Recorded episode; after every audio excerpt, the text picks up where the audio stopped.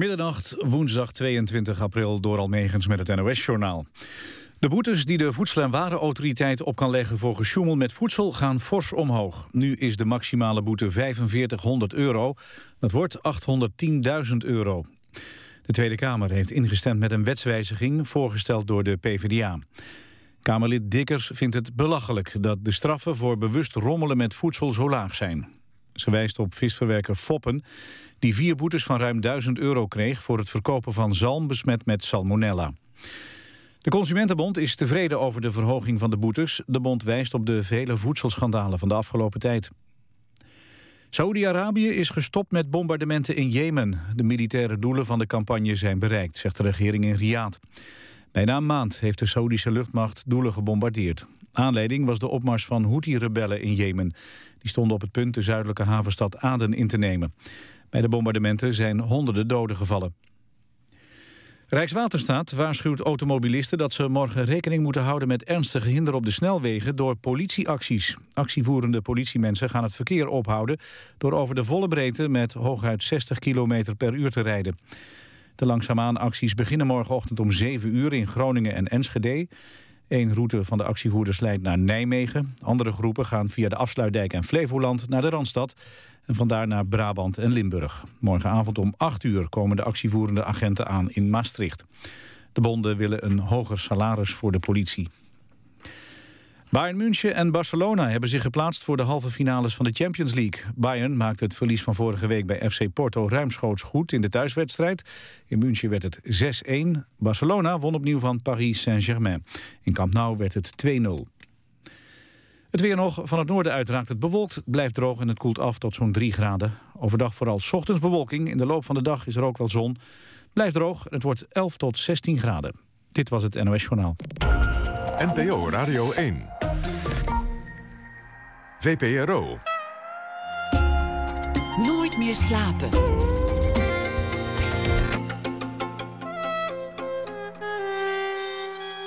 Met Pieter van der Wielen. Goedenacht en welkom bij Nooit meer slapen. Over uh, soulmuziek zal het gaan. Alabama Shakes en uh, Michelle David na één uur. Neske Becks zal een uh, verhaal voordragen na één uur... dat ze speciaal voor dit programma geschreven heeft. Maar we beginnen met Ilja Gort. Chateau Fatal is de titel van zijn nieuwe boek. Een thriller over wijnfraude gaat het onder meer.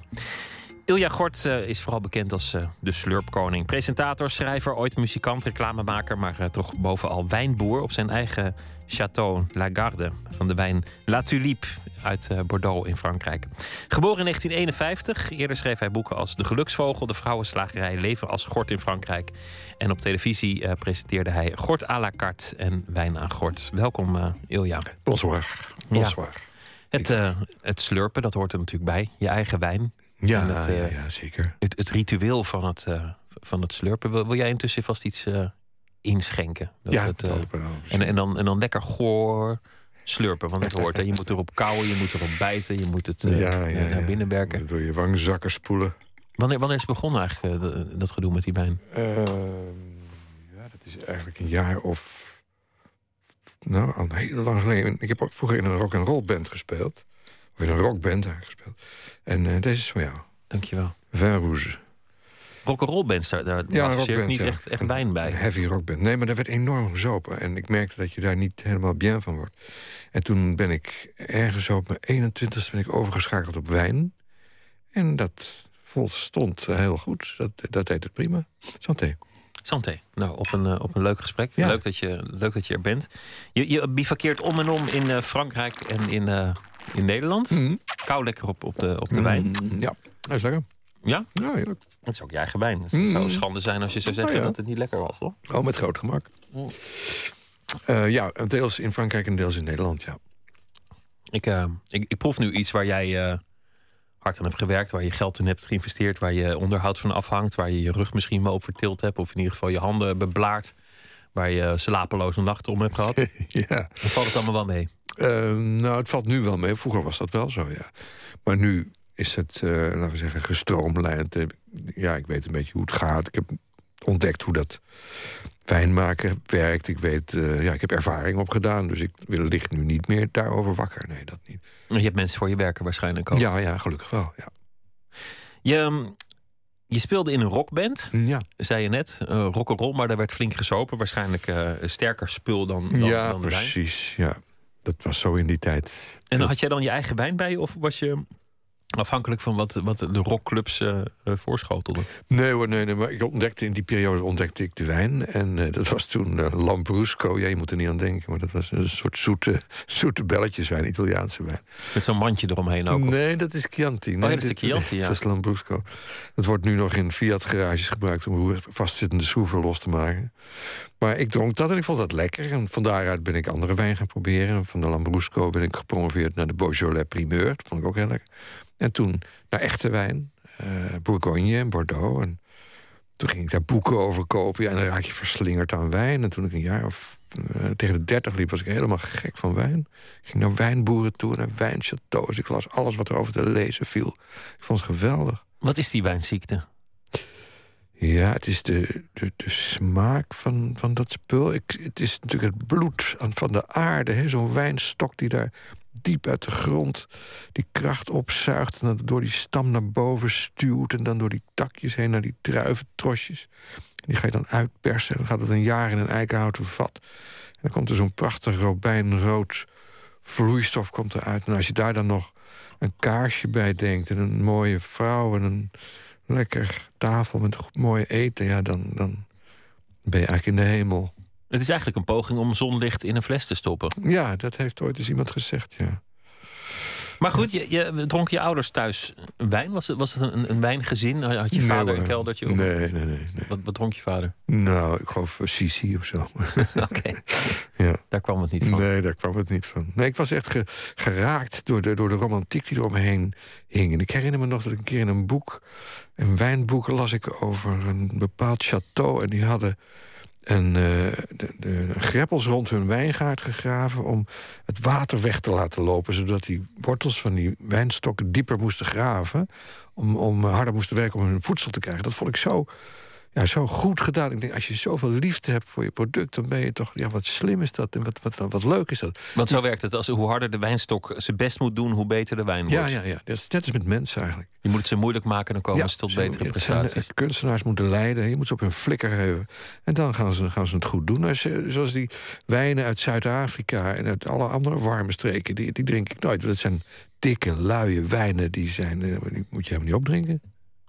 De muziek, heeft het, heeft het gewerkt? Waren jullie succesvol? Of was het, uh, was het nog een hobbyband? Uh, de band? Ja. Oh ja, dat was destijds een hele succesvolle band, ja. Dus echt getoerd en, en opgetreden ja, nou, en, elke ja, nacht nou. van huis. En, ja, ja, ja het, is, het was net of we gewoon nooit meer slapen presenteerden. Elke nacht laat thuis en uh, iets minder fris dan waarschijnlijk. Ja, zeker, ja. En veel, veel vrouwen eromheen in tegenstelling tot ja, eh, de ja, radio? Ja, ja, voor de jongens van de band wel, voor mij niet. Eh, ik wist niet eh, hoe ik met vrouwen moest omgaan. En dat weet ik eigenlijk nog steeds niet. Maar toen hel- helemaal niet. Ik had geen idee. Die jongens die wipten zich helemaal suf. En ik stond erbij en ik keek ernaar. Ik denk, god, dat zou ik ook wel eens willen. Maar hoe pak je dat aan? Ik herinner me dat ik, dat ik een keer in Duitsland speelde. En toen zag ik mijn kans gewoon. Ik denk, dan ga ik met een boek zitten. Dan vinden die meisjes mij misschien wel leuk. Toen had ik een boek van Herman Hesse. Dat heette Nazis und Goldmund. En eh, toen kwam er inderdaad een meisje die zei... God, wat lees jij boeken? Je bent vast wel een leuke man. En toen belandde ik met dat meisje daadwerkelijk onder het biljart. Want het was in een café. En op het moment dat het, zou gaan gebeuren... toen kreeg ik de veters van haar schoenen niet los. Dus toen was het weer niks. Het leven zit vol teleurstellingen. Ah, ja, ja, ja, de weg naar geluk is bezaaid met eh, Met veters. veters en, en, andere, en andere ellende. Je, je bent ehm, uiteindelijk terechtgekomen in de reclame. Dat heb je twintig jaar gedaan, geloof Ja. ik. Reclame, muziek maken, reclame, muziek maken, ja. eh, geluid maken ook natuurlijk. Ja. Hele- Ontzettend leuk. Hele bekende eh, tunes. Ja. Eh, Nescafé, geloof ik. Die, die Ja, pampfluit die een zekere generatie nog wel weet. Ja, ja zeker. En, en andere dingen. Ja. Twintig jaar heb je het gedaan, dus daar moet je toch wel enorme lol in hebben gehad. Ja, enorm. Ja, dat is vreselijk leuk. Eh, ik weet niet hoe dat er nu aan toe gaat, want ik doe dat al een jaar of vijf, zes, zeven, acht niet meer. Maar destijds eh, ja, was je eigenlijk een soort vrije kunstenaar. Dus je kreeg een film zonder eh, geluid. En die mocht je binnen een zeker kader natuurlijk. Mocht je die voorzien van muziek en geluid. Volledig naar je eigen inzicht. En, zoals het wel zo vaak gaat met een hoop dingen. Ik was op het juiste moment op de juiste plaats. Ik denk niet dat ik zo'n geweldig groot talent ben of zo'n geweldige componist of wat ook. Ik was gewoon op het juiste moment op de juiste plek. Ik kwam uit een rockband. En de vigerende reclamemuziek, dat was nog een beetje oudbollig. Dat kwam nog uit de jaren 60, 70. En eind 80, ja, toen ik hield van, van heavy muziek... en vervormde gitaren en rammende drums. En dat was er niet. En ik viel precies in de generatie die dat ook leuk vond. En die gaven mij opdrachten. En ja, ik was een beetje de enige die dat werk deed. Heel veel mensen keken erop neer. Zeiden reclame, bah, dat is stom. Wij willen onze eigen muziek maken. En ik wilde dat. Ik vond het ontzettend leuk om in opdracht van muziek te maken. Verdient dat goed eigenlijk? Ja, dat verdient waanzinnig goed. Ja? Ja, zeker toen, ja. ja. In, in de goede jaren. Ja. Dat heeft het ook mogelijk gemaakt om, om de wijngekte verder te ontwikkelen. Om Ja. uiteindelijk wijnboer te worden. Ja. Is er dan een moment dat je stopt? Als je een, een- kijk, de meeste mensen in Nederland drinken wijn van 2, 3 euro, geloof ik. Ja. En dan, nou ja, dan koop je misschien iets van een tientje. En dan, oh, nou, dit is lekker. Nou, dan ga ik voor twee tientjes. En je 80, 100, 200, 300. Ja. Waar, waar ben je gestopt? Mijn grens voor een fles wijn ligt bij de vier tientjes. Dat is nog, eh, nog behapbaar. Ja, ja, ja. Als, je, als, je, als je prioriteit is, kan Ja. het van de krantenwijk. Ja, ja en, eh, dus in de winkel. In een restaurant ligt hij natuurlijk hoger. Daar ligt hij rond een 80, 90 euro. Niet dat ik dat altijd doe. Want eh, ik probeer een- zo mijn- zo'n goed mogelijke wijn voor zo weinig mogelijk geld. En ik vind het ook helemaal geen fun om heel veel geld. vind ik een beetje te makkelijk. Ik heb liever gewoon dat ik zelf iets ontdek. Goh, drie tientjes, vier tientjes, dan heb ik een hele leuke wijn. Dat is knap van mij. Dus dat vind ik dan wel weer een soort jacht-element wat erbij komt kijken. Maar, in, maar thuis, dan weet ik precies wat ik, eh, wat ik wil hebben. Dan koop ik dat vaak bij de wijnboer. Dat vind ik leuk om te doen. Ik ken ook wijnboer. Maar voor een goede Bourgogne of een goede Bordeaux moet je al gauw eh, 30, 40 piek neertellen. En dat, daar heb ik ook geen ehm, scrupules over. Die trek ik met het grootste gemak op maandag bij de gehaktballen open. Want dat is, het leven is maar kort en daar moet je van genieten. Het leven is te kort om vieze wijn te drinken. oh, in ieder zeker. geval. ja, ja. nou, of- En je, je vriendin vindt het ook leuk. Die, ja, die dat is wel een bof. Nee, Ja. die vindt dat die, die, die, eh, ja, is een enorme levensgenieter. En eh, die is dol op goede wijn. En die heeft er ook eh, verstand van gekregen. Want zo moeilijk is dat niet. En eh, wij genieten er samen enorm van om lekkere wijn eh, te slurpen. Ja. Dat is jullie moment eigenlijk. Dan, dan druk, Ja. druk elkaar Ja. niet gezien. En, ja, klopt. Ja. Nou, elkaar wel gezien, want we werken samen. Maar we zijn enorm aan het buffelen altijd. Het zij in de wijngaard, het zij aan een nieuw boek, het zij whatever. Maar dan zijn we de hele dag druk. En dan zo tegen zevenen, dan gaan we koken, doen we ook samen. En dan zo'n lekkere plop. Zo'n mooie Meursault of een lekkere eh, Bordeaux. eh, ja, dat is, dat is een prachtig moment. Een kroon op de dag. Een punt achter de avond. Wanneer, wanneer was het moment dat je dacht... Want het is natuurlijk een, een hele gevaarlijke gedachte... dat je dacht, nee weet je, ik, die reclame is leuk... maar ik ga hier mijn werk van maken. Ik ga een, een wijnkasteel kopen. Ik, ik verkast naar Frankrijk. Ik ga het gewoon doen. Eh, ja, dat zou een gevaarlijke gedachte geweest zijn. Maar daar heb ik, die heb ik ook gehad en heb ik niet aan toegegeven. Ik ben een tijd lang ben ik dat allebei blijven doen. Dus ik was in Nederland, eh, maakte ik muziek en in Frankrijk maakte ik wijn. En dat betekent dat je een soort dubbelleven hebt. Waarin je ook dubbel zo hard moet werken. En waarin het eigenlijk ook dubbel misgaat. Dat is wel interessant om vast te stellen.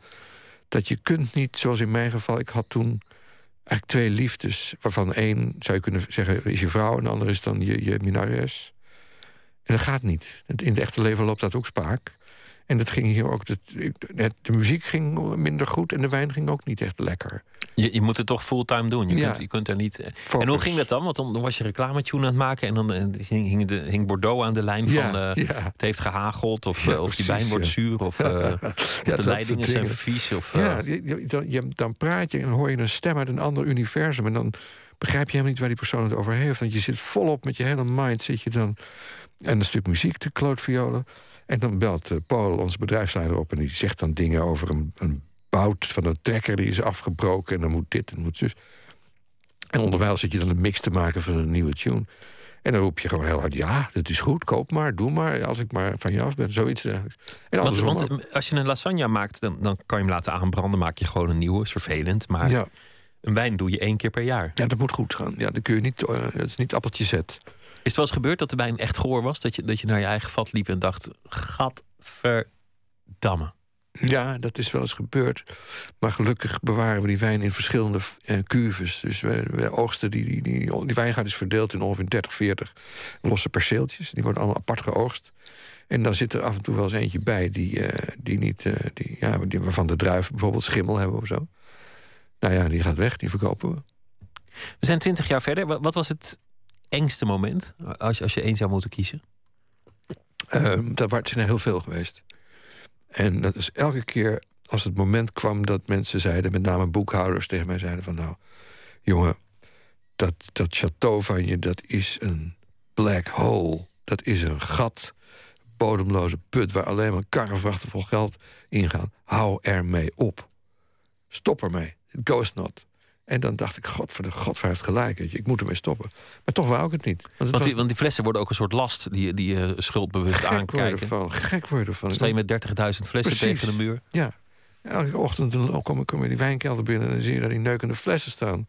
Een muur van onverkoopbare flessen. En dan was een boekhouder die maar steeds.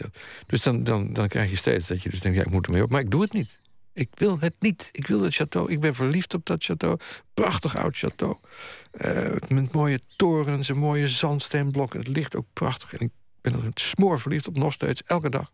En ik wil het niet kwijt. Je beschreef in uh, um, volgens mij je eerste boek over, over het begin hoe je dan Albert Heijn ging bellen of ze jouw wijn in het schap wilden leggen. Meteen maar het groot beginnen. Ja, Meteen maar één klant die de hele voorraad opkoopt. Ja, ja. En, en dat je dat vijf keer of zoiets uitstelde. Dat je met de telefoon in je hand zat en dan ging die over en dan, dan flikkerde je hem er toch weer op. ja, ja, dan was mijn bioritme niet goed, dan had ik het gevoel. Ja, mensen kunnen aan je stem horen hoe je eraan toe bent. Hè? Ja, als je heel eh, nerveus bent of gespannen of driftig of, of weet ik veel wat, dan kun je dat horen. Dan, ondanks dat hij je niet ziet, kun je dat toch horen. Dat is een soort heel oeroud instinct. Dus dat gevoel had ik dan. Denk, als ik nu bel, dan zeggen ze vast van donder op met die klote wijn. Hielp het dat je reclame had gemaakt? Dat je, dat je wist wat verkopen is? Nee. nee had er niks mee te maken? Nee, want aan Albert Heijn kun je niks verkopen. Albert Heijn koopt. Dus daar heb je niks in te brengen. Zij zeggen gewoon van nou, dit willen wij. Nee. Zo, ja. zo simpel is het. Ja, en ze willen het wel of ze willen het niet. En dan kun je nog eventueel een beetje touw trekken over de prijs... als je, als je dat, uh, daartoe in staat bent. Maar ja, daar zijn ze ook vrij simpel in. Ze zeggen van, nou, dit willen wij hebben en dat gaan we dan doen. Of we gaan het niet doen. We hadden het over het verschil van, van een fles van, van 40 tot 60, 80. Nou ja, hoe duur het kan worden. Ja. Een paar mensen zijn daar meer invloedrijk in dan, dan anderen. Bijvoorbeeld de, de grote wijnresistent Parker. Als ja. die je wijn lekker vindt, dan, dan, uh, dan heb je, heb je een gelukkige dag. Meteen het eerste jaar al, al, je fles opgestuurd naar de grote Parker. Ja. Dat getuigt toch van moed. Ja, zeker. Ja. Dat leek mij de beste route. Als, uh, als hij die, wijn zou waarderen, dan zou natuurlijk aanmerkelijk, uh, de verkoopkans aanmerkelijk stijgen. En we hebben ook één of twee jaar daarna heeft hij ons heel veel punten gegeven. En ik kan dat hier en nu wel vertellen, want hij luistert toch niet. Ik heb uh, een paar jaar geleden heb ik een uitzending voor dat programma Wijn aan Gort een grapje gemaakt. Heb ik wijnsnippers gekocht bij het tuincentrum. Die heb ik in een vat wijn geflikkerd. Heb ik zo een fles uitgevuld en opgestuurd naar Parker. Heb ik ook echt gedaan. Maar uh, later realiseerde ik me dat dat grapje, dat heb ik in het echt ook uitgehaald. Ik heb echt, hebben wij uh, tien of vijftien jaar geleden, een van onze eerste oogsten, daar heb ik een, een wijn extra lang in het eikenhout laten rusten. Extra veel eikenhout gegeven. Die hebben we opgestuurd. Want hij houdt erg van houtsmaak. Dus hij is verzot op hout, ja. Als een wijn geen hout heeft, dan vindt hij dat geen lekkere wijn. Dat is een kwestie van smaak. Hij maar het hoeft geen vat te zijn. Het mag ook een theezakje met, met eh, snippers zijn. Nou, die man heeft heel veel verstand van wijn. Ik denk dat hij dat wel proeft. Maar ja, zijn smaak is, laten we zeggen, hout gedomineerd. En misschien heeft hij een houtwarm DNA of zo ergens. Maar in ieder geval, ik, heb toen, ik had toen een Australische wijnmaker... en die, die, had, uh, die, die zei, dat gaan we doen. Zei, dat, ik ga gewoon dat doen. En had hij uit Australië, dat was in Frankrijk toen nog verboden... had hij een zak houtsnippers meegenomen, illegaal. En toen hebben we een, wijn in een eikenhouten vat gehad... en daar ook nog eens een keer houtsnippers bij gegooid. Die wijn opgestuurd een park. En toen kregen we ook 87 punten of zo voor die wijn. Maar je verzet je er tegen. Eigenlijk vind je dat natuurlijk jammer. Zo'n man met zoveel macht, met zo'n specifieke ja, ja, ik haat het. Ik vind het vreselijk. Hij heeft maar je, hebt er ook enorm van geprofiteerd natuurlijk. Nou, dat viel wel mee. Maar we lagen toen echt...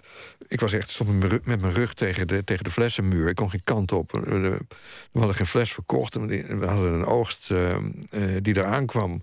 waar we geen ruimte voor hadden in de vaten. Dus we moesten echt iets doen. En dan, ja, dan ga je natuurlijk... Uh, uiterste, uiterste daden ga je plegen. Maar in ieder geval heb ik een enorme hekel aan het feit dat die die mode om, om uh, wijn zo hout gedomineerd te maken... heeft ervoor gezorgd dat heel veel wijnen in Europa... hun karakteristiek zijn verloren. Alle wijnen smaken hetzelfde uit alle streken. Parkerisering noemen ze dat in de wijnwereld. En ik heb daar enorm de pest aan. Als je in Italië, waar de mooiste wijnen van... Uh, of Frankrijk nou, uh, van, van de wereld vandaan komen... daar kom je dat heel sterk tegen, dat wijnen in het duurdere segment die zitten enorm... Het is net of je of een fles houtpijts leeg drinkt. Het is eeuwig zonder mooie Barolo die stijf staat van het hout. Een mooie, mooie Dolcetto. Of dat, is, dat is ook een deel van de charme, de regionale traditie. Ja, dat, elke dat is juist zo mooi. Ja, dat fruit en de grond, het terroir en die lekkere wijn. En dat is dan volledig verneukt door, die, door die, ja, het feit dat je dus een kans maakt op punten bij Parker... als je die wijn een houtsmaak geeft. Maar zelf ben je, ben je ook niet te beroerd om, om ineens Pinot Noir te planten in Bordeaux. Dus, dus je bent wel... dat mag je niet zeggen. Oh, dat is geheim. Sorry. Als ze dat horen, dan moet ik de baaiers in. Daar staat straf op. In, in Bordeaux mag je geen Pinot Noir uh, planten. Dat is, dat is een, eh, een Bourgogne-druif. Ja, het is een Bourgogne. Je mag ook geen, uh, geen uh, hoe heet dat, Chardonnay planten. Dat is ook verboden. Er is heel veel verboden. Je mag je planten geen water geven. Maar je, je bent geen man van regels? Dat, dat ik probeer ze wel te omzeilen als het even kan, ja. Maar hier zei je net van ja, de, de charme is ook wel de traditie. Dat elke wijn zijn eigen traditie heeft. Maar, maar dit, je overschrijdt het soms ook. Uh, ja, dat wel. Maar Bordeaux kan wel toe met een tandje minder traditie. Dat is wel heel erg stijf en, en hoogneuzig. En, uh... In die zin ben je, ben je echt half Frans, half Nederlands. ik hou er wel van om een beetje mijn kont tegen de krip te gooien. Dat kunnen ze wel gebruiken daar. We hebben liedjes uitgekozen, althans dat heeft eh, Lotje IJzermans gedaan, onze muzieksamensteller, die allemaal iets te maken hebben, al is het maar in de verte met uh, het thema wijn. Jeff Buckley schreef een uh, liedje Lilac Wine. I lost myself on a cool damp night.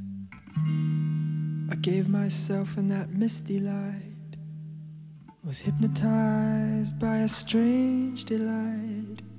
Under a lilac tree. I made wine from the lilac tree. Put my heart in its recipe. Makes me see what I want to see and be what I want to be. When I think more than I want to think do things I never should do. I drink much more than I ought to drink because it brings me back you.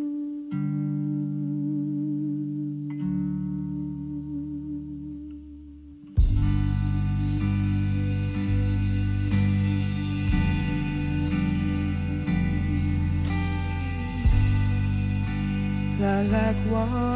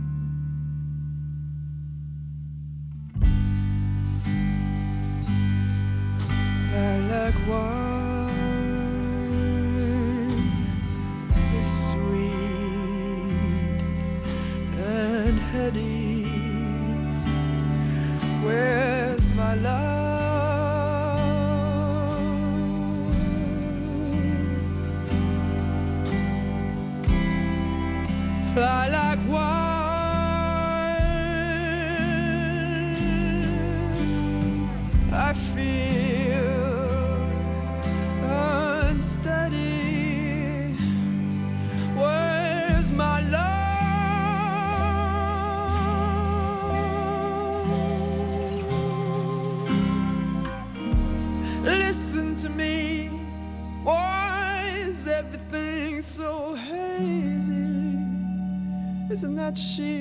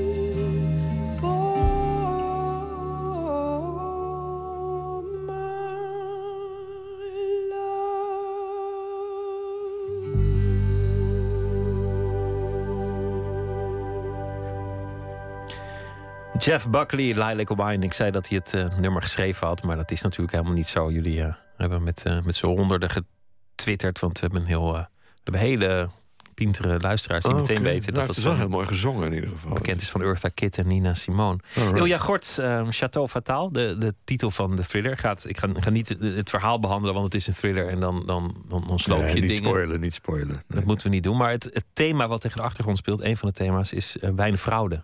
Ja, En dat is enorm interessant. Af en toe haalt zo'n zaak de krant ja, dat er voor onvoorstelbare bedragen met etiketten, kurkenflessen ja, wordt gesjoemeld. Je zou het kunnen vergelijken met kunstfraude. Iemand die een Van Gogh verkoopt, ja. terwijl hij het zelf eh, heel mooi in elkaar heeft. eh. Ja, of met voedselfraude. Dus het is vrij eenvoudig, hè, wijnfraude. Waarom is het zo eenvoudig? Ehm, nou, een etiketje nadrukken is zo gepiept. En eh, een, een, een kurkje of zo, een flesje, dat is allemaal. dat stelt niet zoveel voor. En een, het, gaat om, om forse bedragen. We hadden het er net al over. Een, een fles wijn. Ja, die, een goede fles wijn kost al gauw drie tientjes. Een fles champagne bijvoorbeeld hoeft die nu nog niet eens goed te zijn, maar die kost al vijf tientjes in de winkel. Gewoon een fles Moet Chandon, vijf tientjes. Nou, een etiket nadrukken kost 10 cent. Dus eh, een fles eh, kost 30 cent. En dan stop je de Prosecco in en dan een container vol naar Rusland. En als het, als het gaat om een eh, Petrus 1982, dan, dan zit je aan de Daar krijg- 2000 euro. Ja, daar krijg je Snel verdiend. naar. Ja. En dat heeft er dan toch ook mee te maken dat de mensen die die wijn kopen kennelijk niet het verschil proeven. Heel veel van die wijn wordt, wordt natuurlijk gedronken in, in, in rare landen zoals eh, Rusland en China. Waarvan de mythe altijd zegt dat ze er cola bij gieten. En, eh, Ja, ik, dat is me van verschillende kanten bevestigd dat het geen mythe is, maar dat het ook echt gebeurt. Eh, maar ja, die berichten die je daarover hoort. Van, was vanochtend nog een berichtje in de krant over die hele grote honden van eh 100 kilo. Die dan door bepaalde rijke Chinezen worden eh, begeerd. En die zijn ze uit de mode. Dan gaan die honden worden als slachtvee. Worden die. Als een soort statussymbool. Ik heb een hele grote hond, ik kan, ik kan heel veel brokjes betalen. Ja, ja, zoiets dergelijks. Nou ja, zo gaat het ook met wijn. En gelukkig voor, voor ons in Bordeaux zijn die Chinezen massaal gevallen voor, voor Bordeaux-wijn. Ik heb geen idee waarom, maar ze vinden dat prachtig en ze willen er heel, heel veel kopen. Er worden ook heel veel wijnchateaus gekocht door Chinezen in de Bordeaux. En eh, Een goudmijn eigenlijk voor, voor de streek. eh, nou, een goudmijn. Dat eigenlijk niet, want die streek die had net een beetje op zijn flikker gekregen van de concurrentie. Dus die lag behoorlijk op apengapen door de nieuwe wereldwijnen. dus Nieuw-Zeeland en eh, Zuid-Afrika en Australië. Die hadden een heel stuk markt ingepikt van, van Frankrijk. Dus die, de, de Fransen hadden het moeilijk. En toen kwamen de Chinezen als redders in nood. De Chinezen op het witte paard. Heb je enig idee wat de omvang is van, van wijnfraude? Ja, daar zijn. Het is natuurlijk heel moeilijk te meten, hè, want het komt ook in allerlei gradaties. Hè. Je kunt op, op, nou, op heel veel verschillende manieren kun je frauderen met wijn. Maar er zijn mensen die zeggen 5% van alle wijn is vals. 5 procent, 1 op de 20 flessen is eh Ja, mee gerommeld. is mee gerommeld. Ja, dat is eigenlijk beter. Dus dan heb je het over gigantische bedragen Ja, dat is een waarschijnlijk. aardig plonsje wijn hoor. Ja. Je hebt een, een, eh, een spannend boek ervan gemaakt met ook nou ja, veel suspense, maar ook met, met lekker veel geweld. Heb je het gelezen? Ja, nou, ik Ja, heb het niet helemaal, Niet helemaal. Tot waar ben je uitgekregen. Nou, hier ongeveer. Wat gek, kon je het wegleggen dan? Nee. Oh, dan is het... Maar ja, de tijd. Oh, oké. Je gaat het tijd, nog de verder lezen. Ik hoop het wel. Oh, Oké, oké. Nee, dan is het goed. Nee, anders zou ik het niet goed gedaan hebben. Als jij dat zomaar klakkeloos kon wegleggen, dan... eh, Nee, maar ja, ik moet op een gegeven moment ook... Uh, moet Assepoester ook in de studio zijn. Ja, dat is natuurlijk. waar, dan, ja. dan, dan gaat het voorbij. Veel geweld. Is dat, is dat eigenlijk... ik, ik was verbaasd dat er zoveel geweld uit jouw pen kon komen. Ja, lekker hè? Ja. Dat is mijn dark side. Je dark side. Heb, heb je dat opgepikt in, in de jonge jaren in het, in het rockcircuit met, Ja, met de bands In één keer goed. Ja, ja, ja. Ja, dat was een ontzettend leuke tijd. Ik heb een tijd lang eh, in Den Haag uh, gewoond. En uh, daar speelde het, het, Nederlandse rockleven zich destijds af in, in de tachtig jaren. En ik speelde in een band die heette After Tea. En daar waren alle, alle bands uit die periode. Toen was jij nog niet geboren, maar dan had je een band die heette The Golden Earring. En een band die heette The Motions en Shocking Blue. En al die mensen die kwamen uit Den Haag en die speelden s'nachts of s'avonds. En die kwamen s'nachts weer terug in Den Haag. En dan had je bepaalde clubs. En daar, daar kwam je elkaar tegen. Maar er kwamen ook andere mensen in die clubs die ook hun werk s'nachts verrichten. En die, hadden, die speelden niet in een band, maar die verdienden wel heel veel geld. En die hadden andere bezigheden. Handeltjes. Ja, handeltjes of wat dan ook. En ja, dat, die, die mensen die kende je dan. Dan had je Zwarte Henkie en uh, Linke Loetje en Dikke Piet. En ja, dat, dat waren gangsters. Die sfeer is wel, wel teruggekomen in. Uh, ja, in ik vond dat toen. Ja, je moet je voorstellen, ik was toen eigenlijk een soort, soort uitgegroeide puber. Ik was toen 20 of 21. En ik was opgegroeid in Soest. Klein boerendorpje. Ik heb daar een soort Ottensien jeugd gehad. Met kikkervisjes vangen in de sloot. En, uh, en in de hooiberg spelen. En een tikketje. En zo. Dus dat was een beetje mijn geestelijke bagage. En toen werd ik opeens in Den Haag geparachuteerd. In dat milieu. En dat vond ik fantastisch fantastisch. Die mensen hadden echte pistolen. Ik bedoel, ik had wel eens een klappertjespistool. Dan speelden we cowboytje in Hooiberg. En die mensen hadden pistolen, die schoten er ook echt mee. Ik vond het geweldig. En dan zat jij daartussen met je coat uh, rotille te slurpen? Ja, ja, ja. ja. ja, ik vond het ongelooflijk. Dat zegt ook wel iets over je autonomie. Dat, dat, je, dat je rustig blijft en in zo'n omgeving je eigenlijk wel kan redden. Uh, ja, ik, ik, ik heb er het leven bij weten te behouden, ja. Tot mijn eigen verbazing, moet ik zeggen. Ja. Een van de personages in het boek is een um, journaliste die, die de fraude op het, uh, op het spoor komt. Ja. Leonie. Dat is een, een verhaal dat ook in de, in de kranten heeft gestaan. Dus er zijn een aantal hele grote wijnfraudezaken die, die ook het nieuws hebben gehaald. Oké. Okay. Eén ervan was een, een man die, die bij alle grote wijnverzamelaars en handelaars over de vloer kwam. En die op een gegeven moment één fout maakte, namelijk dat hij een bepaalde dure Bourgogne uit een jaar aanbood die niet bestond. Ja. En de wijnboer wist nog dat dat niet waar ja, klopt, ja. kon zijn. In dat jaar was er geen, uh, geen geoogst. Ja. En deze zaak heeft volgens mij, uh, of, of deze vrouw, is Ja. volgens mij ook geïnspireerd op een, op een journalist die heeft bestaan. Klopt dat? Nee, niet dat ik weet zo, 1, 2, 3. Nee, ik had namelijk eerst, had, ik was de hoofdpersoon, de protagonist. Dat was een man. En uh, toen was het boek eigenlijk al half op weg. En toen opeens toen dacht ik van, waarom is dat eigenlijk een man?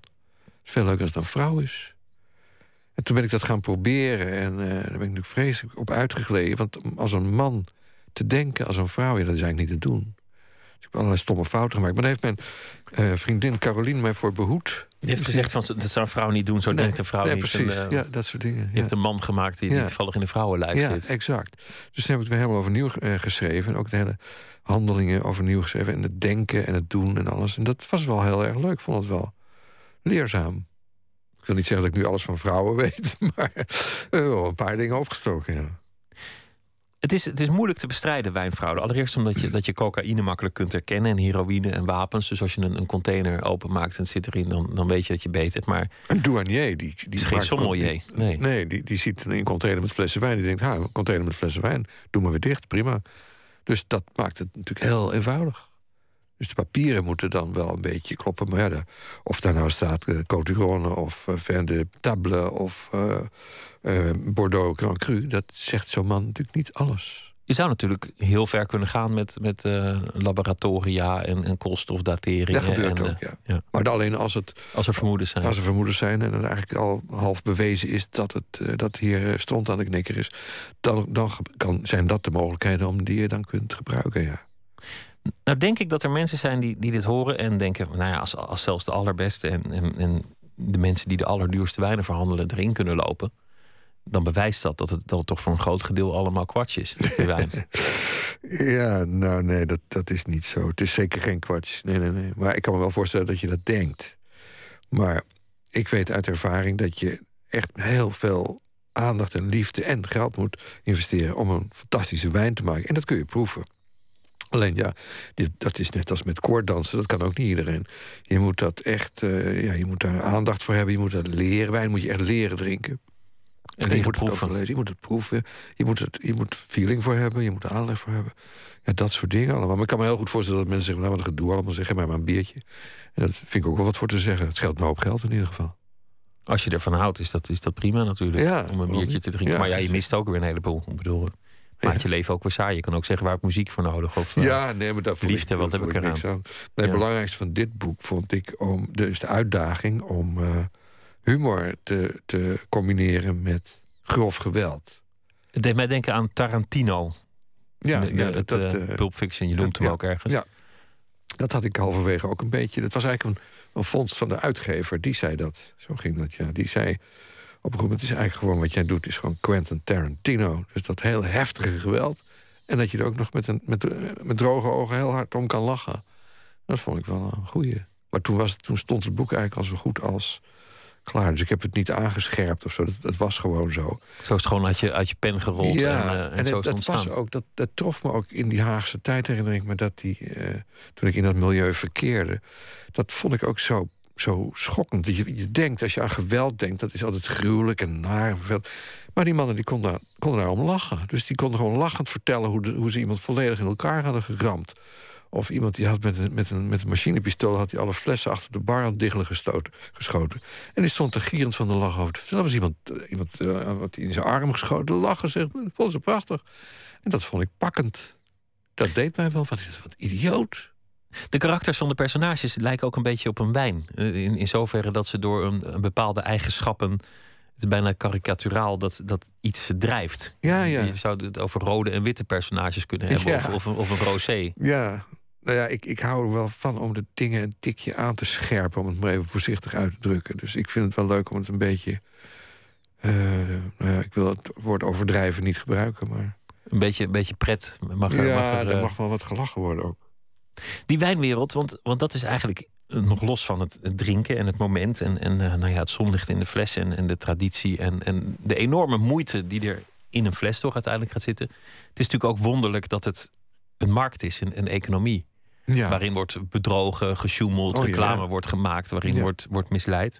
Je zei wijn moet je leren drinken, maar als reclameman weet je ook dat, dat je iets enorm kan oppompen in het hoofd. Dat je kan zeggen, oh, nu ga je iets bijzonders drinken. Ja. Nou, wat je nu gaat krijgen, goh, ja, je boft maar. dat werkt. Ja, dat werkt nog steeds voor mij ook. Ik merk regelmatig dat ik ook word beïnvloed door de kleur van een wijn bijvoorbeeld. Wat wel iets zegt, maar lang niet alles. En het moment, ik bedoel, als je net heel erg verliefd bent, dan zal Ja, ook ja, beter nee, zijn. hou op zeg. Nou, dan ben je helemaal de klos. Dan vind je alles lekker. Maar, nee, je, kunt, je kunt daar een enorm lulverhaal over ophangen. Maar als, als de wijn niet goed is, dan gaat die toch niet lekker gevonden worden. Dat krijg je niet voor elkaar. Maar je kan er heel eind komen met mensen die, eh, laten we zeggen, beginnende wijndrinkers. Ja, dan kun je de boel een hoop opblazen en een kletsverhaal over vertellen. En dan heb je wel kans dat dat lukt. Maar goed, je kunt heel veel mensen af en toe eh, voor de gek houden... maar niet alle mensen altijd voor de gek houden. In Nederland heb je heel veel gedaan om, om, die, om die wereld te ontsluiten voor, voor een groot publiek. Met je, met je eh, tv-series en, en op, op andere manieren. Daar ben je natuurlijk ook een buitenbeentje. Je maakt er deel van uit, je, je schopt er tegenaan. Je bent natuurlijk een, een Hollander. ja, Ehm, dan ben je sowieso al een buitenbeentje. ben je al een beetje een, een buitenbeentje. En dan doe je ook nog wel eens dingen die, nou ja, net om de regels heen laveren, zoals je net vertelde. Ja, Hoe kijken ze tegen jou aan? eh, dat hangt eigenlijk niet alleen voor mij, maar voor iedereen hangt dat af hoe je jezelf eh, daarin opstelt. Ik heb gemerkt dat als ik die Fransen, eh, als we dus met die cameraploegen ergens binnenkomen en ik behandel die Fransen zoals zij normaal door andere Fransen worden behandeld, dan gebeurt er niks. Maar als ik binnenkom en ik, ik prik ze een beetje in de zij... en ik geef ze binnen een klap de schouder... zeg ouwe rukker, hoe is het? En wat gaan we doen? En eh, wat heb je er onder die kurk? En eh, heb je erin gepist? Ik maak wat grappen. Dan is er niks aan. Dan worden ze los en dan kan alles. En dan vinden ze, mag je overal in kijken en dan vinden ze het hartstikke goed. Maar als je vormelijk gaat doen, dan, dat herkennen ze. En dan, dan gaan ze ook vormelijk doen en dan gaat de sleutel op slot... en dan kom je er niet meer binnen. Maar als Want je bent een Hollander, je mag het iets losser doen. Je bent een Bataaf. ja, dat kun je je permitteren. Je bent een lomperik. Hè, dat, ze vinden alle, alle Hollanders die zijn lomp. En dat, dat verwachten ze dan min of meer wel. Dus als je dat dan een beetje leuk doet... je moet natuurlijk niet doorslaan... maar als je dat een beetje op een charmante manier doet... dan kun je een eh, heel eind eh, komen, moet ik zeggen, ja. Liedjes over wijn. Eh, Ryan Adams heeft een liedje en dat heet Strawberry Wine. Aardbeienwijn. Ik heb geen idee waar dat over gaat. Oké. Het is uit 2005.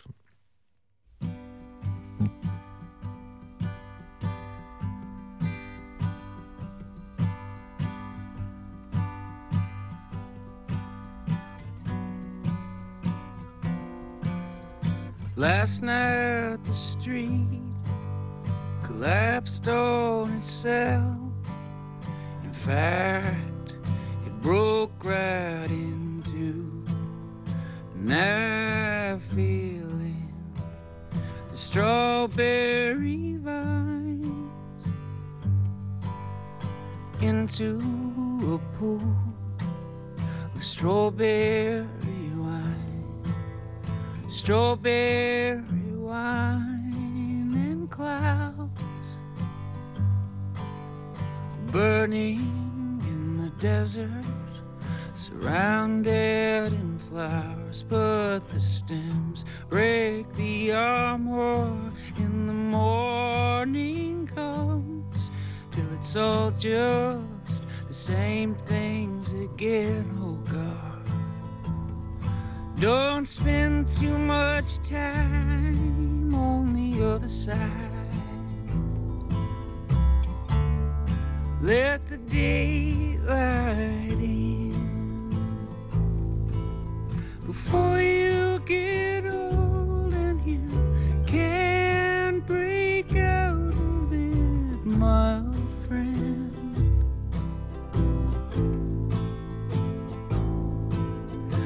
it's getting winter.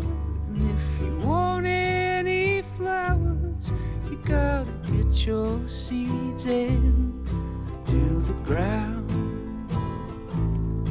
Not worry about you.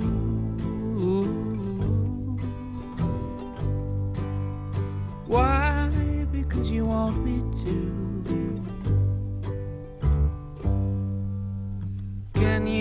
still have any famous last words if you're somebody nobody knows?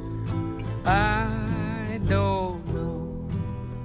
Somebody go and ask Claire.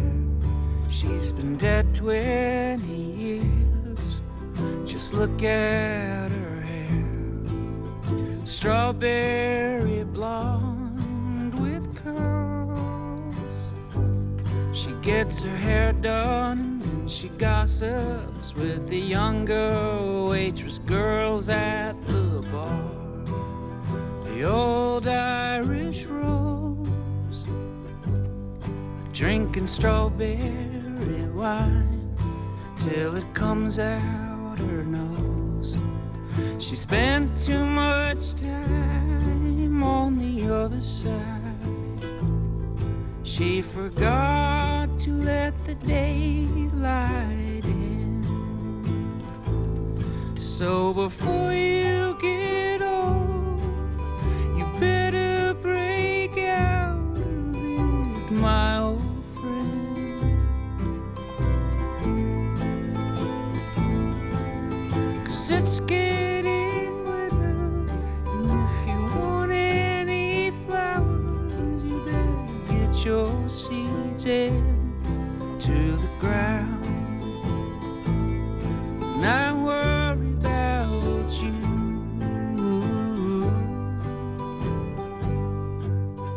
Why? Because you want me to. Strawberry Wine van eh, Ryan Adams uit 2005. Ilja Gort zit hier tegenover mij naar aanleiding van Sorry, zijn ja. thriller Chateau Fataal over de, de grote wereld van de wijnfraude. Ja. Want eh, het is natuurlijk ook romantisch. Ik, ik heb dat ook met, met mensen die, die een Van Gogh namaken en dan voor, voor heel veel geld verkopen. Dan, dan vind je het een boef, maar toch ook wel knap. Je hebt ook een bewondering ja, daarvoor. Ja, precies. Ja. De schafuit. De, Dus schafuit. Dat geldt ook voor de, voor de Ja, dat is toch leuk, hè? Ben je zelf een, een beetje een schafuit? Oh ja, zeker, ja. Een heel erg een schafuit. Dat, eh, als je het boek leest, dan, dan, dan, dan zie je dat wel. Er zit wel een schafuit zit daarin. Maar ook in, in eigenlijk alles wat je gedaan hebt in je leven. Van, van het zoeken van een weg. Als het niet linksom kan, dan maar rechtsom. Als het niet eh, lukt, dan doen we het anders. Dat is een Hollandse, Hollandse manier van denken. Dat is ook het, waarin Hollanders van Fransen verschillen. Ho- Hollanders, dat zijn, wij zijn dijkenbouwers. We rollen onze mouwen op en we bouwen een dijk. En de Fransen die kijken hoe het water binnenstroomt... en dan zeggen ze van, god, hoe, hoe zou we dat nou kunnen doen? En meestal zeggen ze, dan laten we een Hollander bellen. Of laten we heel lang vergaderen met een fles wijn. Ja. En, en kijken Laten we eerst maar eens gaan eten, zeggen ze dan. Ook, ook een goede, Ja, een goede goed. instelling. Ja hoor, zeker. Je, hebt, je hebt het leven dat je wilde leiden eh, gezien en ingevuld. Mm, ja, voor, ja, zeker, ja. Zoals, zoals mensen dat met een, een reclame doen. Dat is een echte reclametekst. Zo wil ik leven. Oh ja, oké. Zo'n pensioenreclame. Maar je hebt ook een beetje jezelf uitgevonden. De, de, de baard, de, de, de pet. Zoals je net zei, ik, ik Ja. heb moeten, moeten leren hoe ik daar moet omgaan met mensen. Want als ik formeel Ja. ga doen, lukt het niet. Maar als ik benadruk dat ik de lompe Hollander ben, dan lukt het wel. Ja, maar iedereen moet zichzelf toch uitvinden? Het is onze taak. Als wij geboren worden, moeten we uitvinden wie we zijn. Onszelf vormen, onszelf uh, Ja. boetseren. Ja. Is dat ooit afgelopen? Behalve, ja, oké, je gaat dood. Maar is het, is het ooit klaar of is dat een proces dat doorgaat? Ja, toch. Dat gaat altijd door. Je leert, ik leer elke dag. Jij ook volgens mij. Iedereen leert elke dag. Nieuwe dingen. Stoot je weer je neus ergens tegen. En oh, dus die, dat zit dicht. Oh, dan moet ik dat knopje drukken en dan komt er eten op het luikje. Oh, goed. Nou, dan weet ik dat. Zo. Je zei dat je vriendin het boek leest en zegt... dit is helemaal niet een vrouw die je als personage hebt gemaakt. Dit, dit is een, een, een man in, in een vrouwenlijf. Is, is zij degene die jou kan, kan remmen, corrigeren, stimuleren... dankzij wie het eigenlijk ook lukt? Ja, 100 procent. Hoe wist je dat?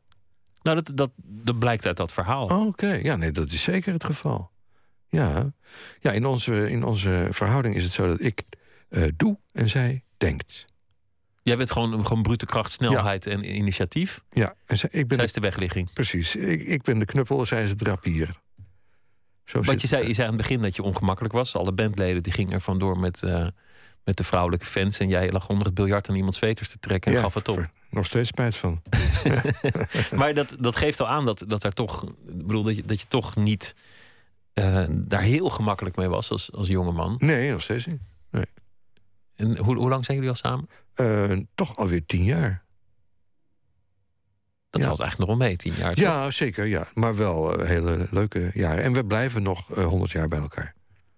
Als, het, als het gegeven is qua, qua levenslengte. Ja, nee, maar tegen die tijd, dat, dat, dat, dat, die medische wetenschap die gaat zo eh, snel vooruit. En wijn helpt ook, is goed. Mhm.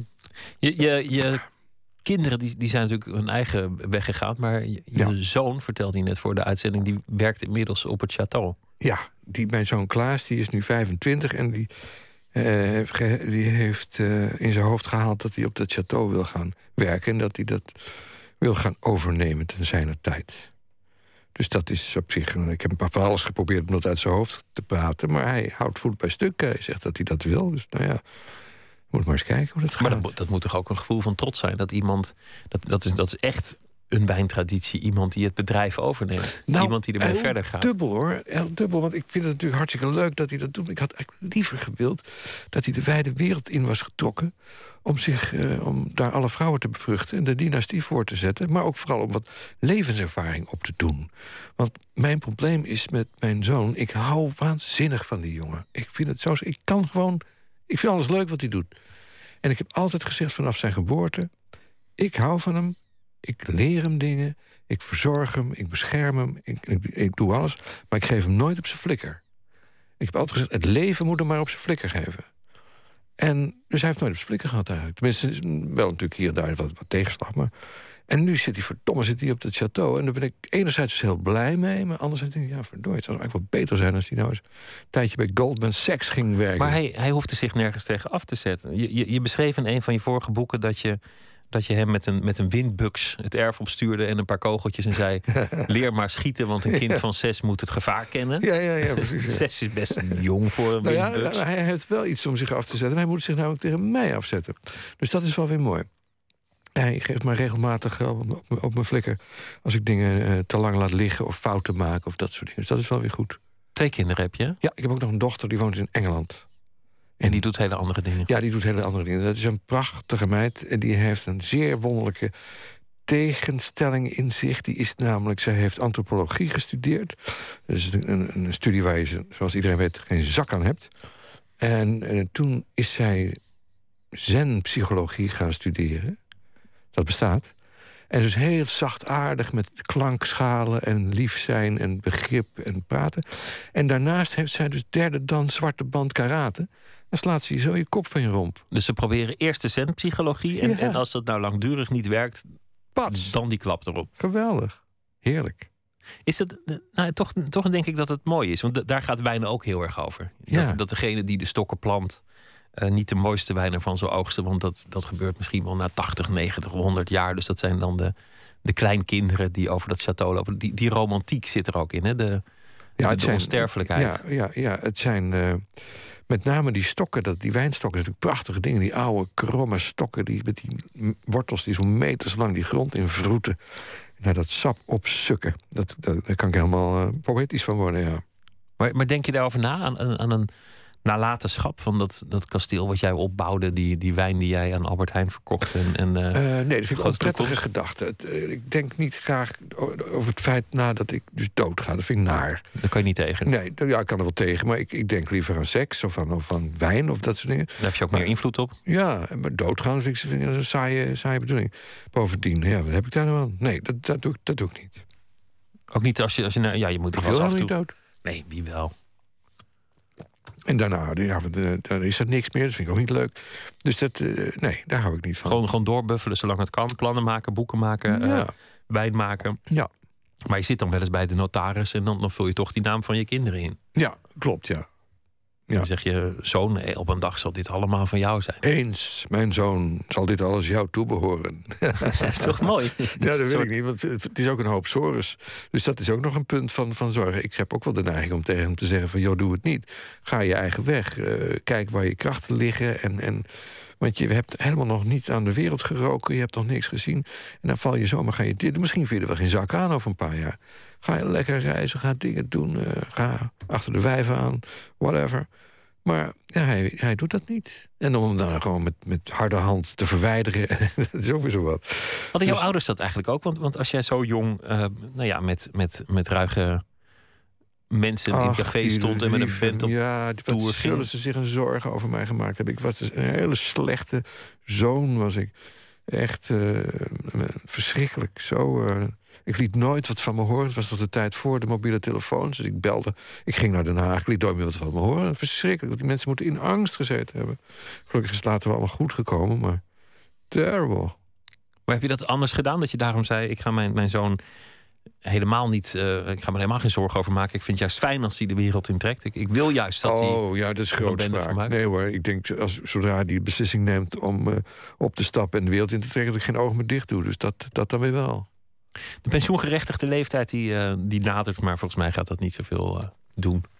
Misschien kan je niet meer vaten tillen of, of met, met druiven rennen. Of, eh, Nou, daag me niet uit. hè. Daag me niet uit, want je sport nog veel. Ja, ja.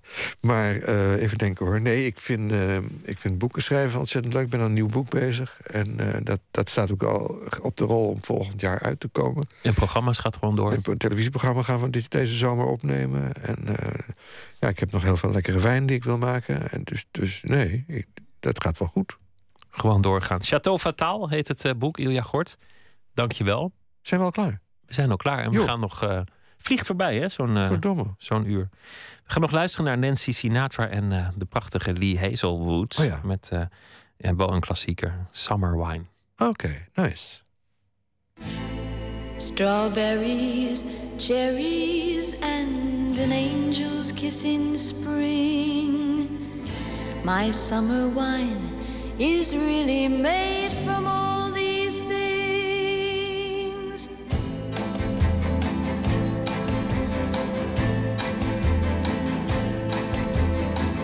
I walked in town on silver spurs, the jingle too. A song that I had only sang to just a few. Saw my silver spurs and said, Let's pass some time. And I will give to you summer wine. Ooh, summer wine. Strawberries, cherries, and an angel's kiss in spring. My summer wine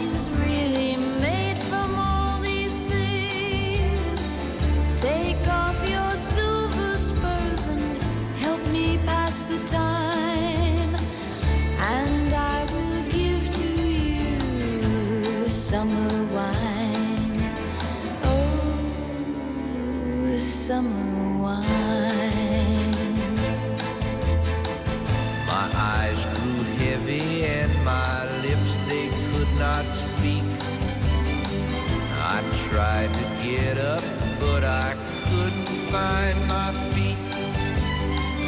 She reassured me with an unfamiliar line, and then she gave to me more summer wine. Oh, summer wine. Strawberries,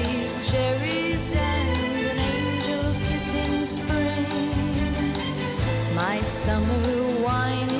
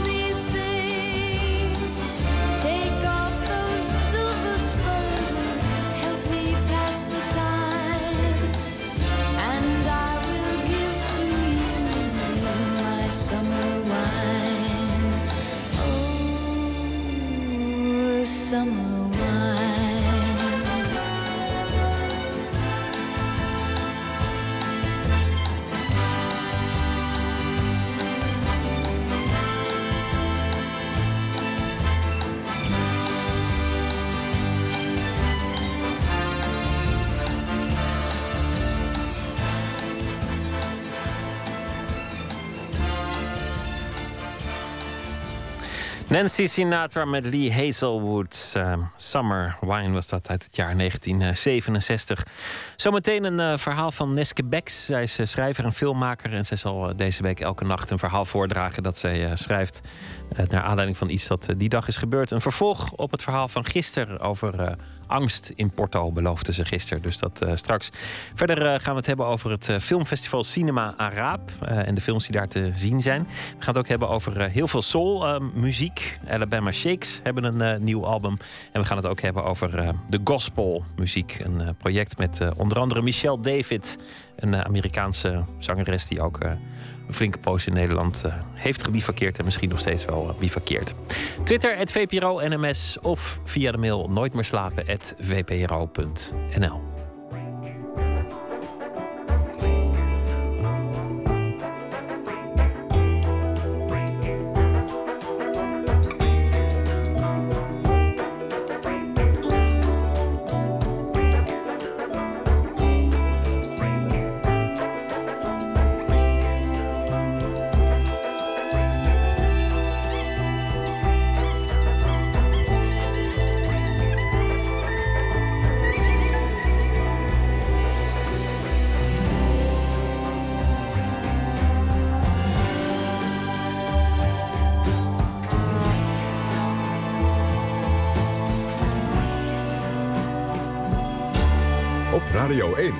Nieuws van alle kanten.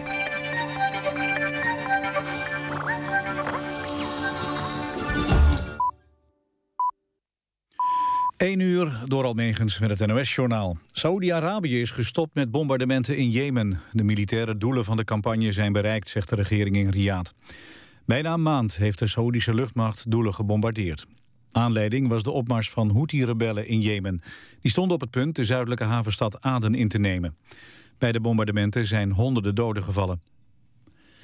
Philips stopt aan het einde van volgend voetbalseizoen als shirtsponsor bij PSV. Het huidige contract loopt dan af. Volgens het Eindhovens Dagblad en Voetbal International... hebben beide partijen dat in goed overleg besloten. Sinds ruim 30 jaar geleden de shirtreclame werd ingevoerd... prijkt de naam Philips op de borst van de spelers. Het bedrijf wil nu plaatsmaken voor een andere partij. Philips blijft wel als sponsor aan PSV verbonden. En ook het stadion van de landskampioen blijft de naam van het bedrijf dragen.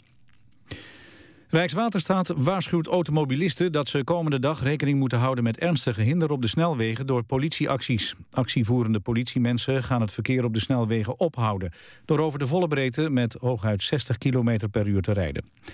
De langzaamaan acties beginnen s ochtends om 7 uur in Groningen en in Enschede.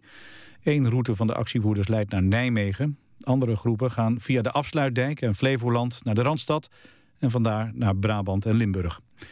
Morgenavond om 8 uur komen de actievoerende agenten aan in Maastricht. De bonden willen een hoger salaris voor de politie. De BBC gaat nog drie afleveringen van het autoprogramma Top Gear met Jeremy Clarkson uitzenden. De opnames werden gemaakt voordat de presentator in ongenade viel omdat hij een producer mishandelde. Zijn contract werd daarom niet verlengd.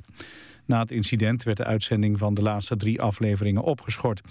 Die worden vermoedelijk in of kort na de zomer alsnog uitgezonden, zegt een BBC-zendercoördinator nu in The Guardian. Het weer van het noorden uit raakt het bewolkt. Het koelt af tot ongeveer 3 graden. Overdag vooral ochtends bewolking. In de loop van de dag is er ook wel weer wat zon. Blijft droog en het wordt 11 tot 16 graden. Dit was het NOS Journaal. NPO Radio 1. VPRO. Meer slapen.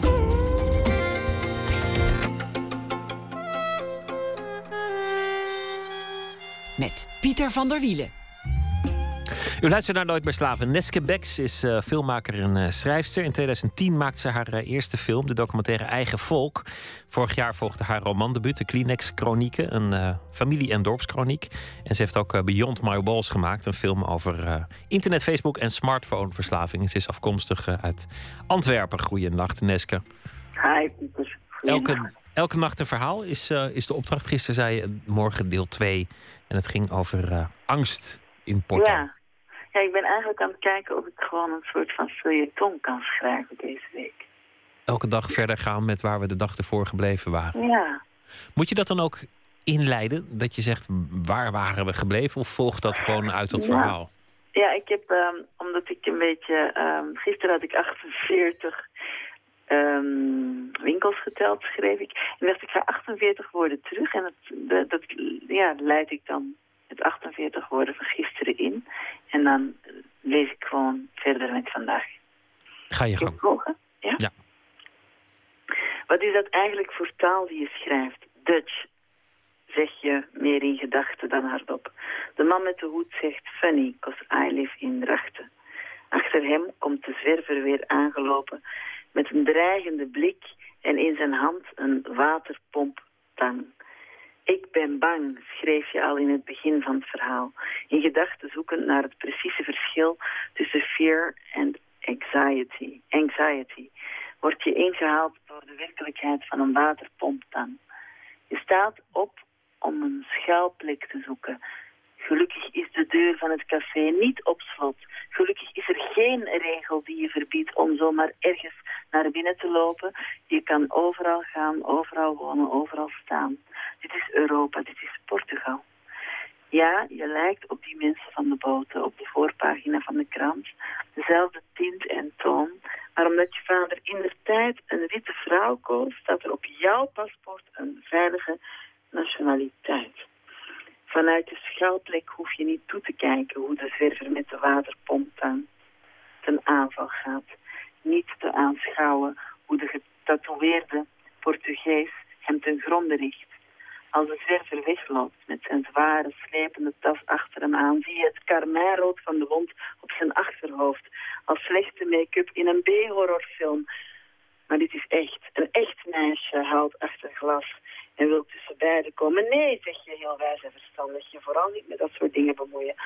En synchroon wenden we allemaal onze blik van de waarheid af.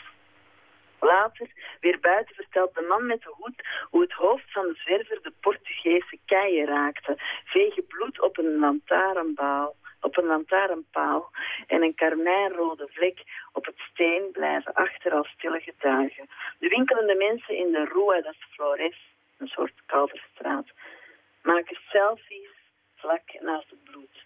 Hun schone zolen ontwijken de vlek. De focus ligt op de, vegels, op de gevels fotograferen. Ondertussen bezweert je verbeelding de angst door in de vorm van het bloed een bloem te zien. Amaryllis, noteer je in je schrift. Amaryllis. Amaryllis, zegt een man met de hoed met een dikke L in de Rua das Flores. Wordt vervolgd. Morgen, het uh, tweede deel van het uh, Porto. Gisteren was je daar ook, je zat op je hotelkamer. Inmiddels ben je ik ben weer in Amsterdam. terug in Amsterdam zelfs. Uh, mm. Een goede vlucht gehad. En intussen gewoon verder geschreven tijdens die vlucht? Of was het, had je het al goed als klaar? Nee, helemaal niet. Het was natuurlijk, het, ja, ik, ik vond het wel interessant omdat ik gisteren geen krant had om met de werkelijkheid aan de gang te gaan. En um, ja, het was eigenlijk een heel bizarre dag gisteren.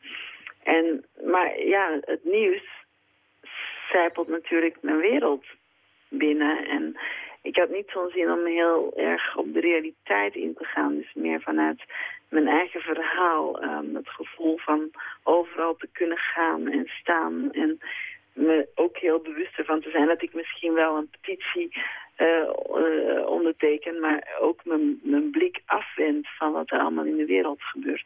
En dat wou ik het verhaal in hebben, maar wel op mijn manier. Juist, want dat is eigenlijk wat er nu aan de hand is, dat mensen de blik afwenden of niet echt met een oplossing uh, weten te komen. Of gewoon wij, wij gruwelijke commentaren op het, op het web achterlaten. Die ik, die ik vandaag zag langskomen. Mensen die Mhm.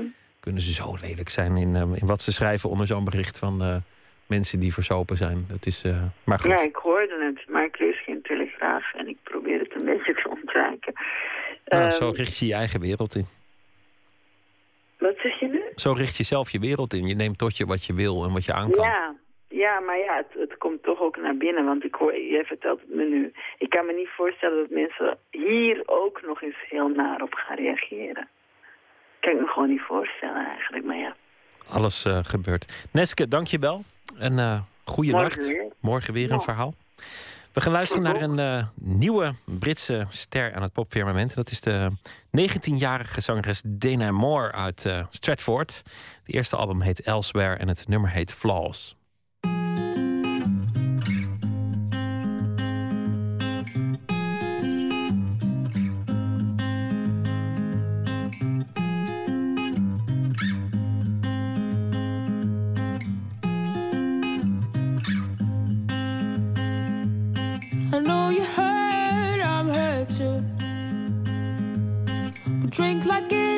It is do or die. No dreams that makes me better. Or for the best and close your eyes.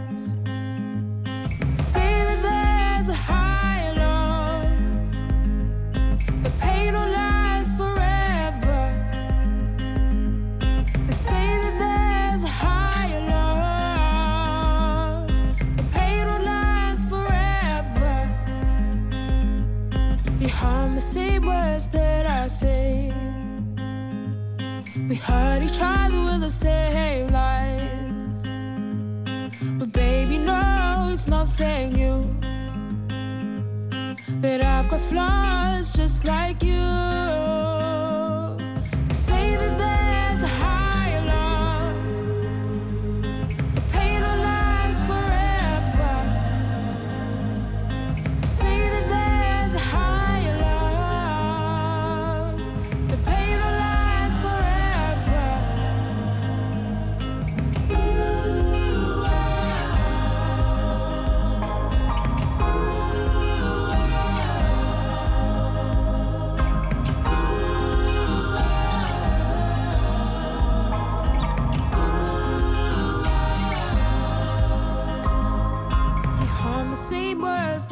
say. We hurt each other with the same lies. But baby, no, it's nothing new. That I've got flaws just like you. You hum the same words that I say. We hurt each other in the same lies. But baby, no, it's nothing new. And I've got flaws just like you.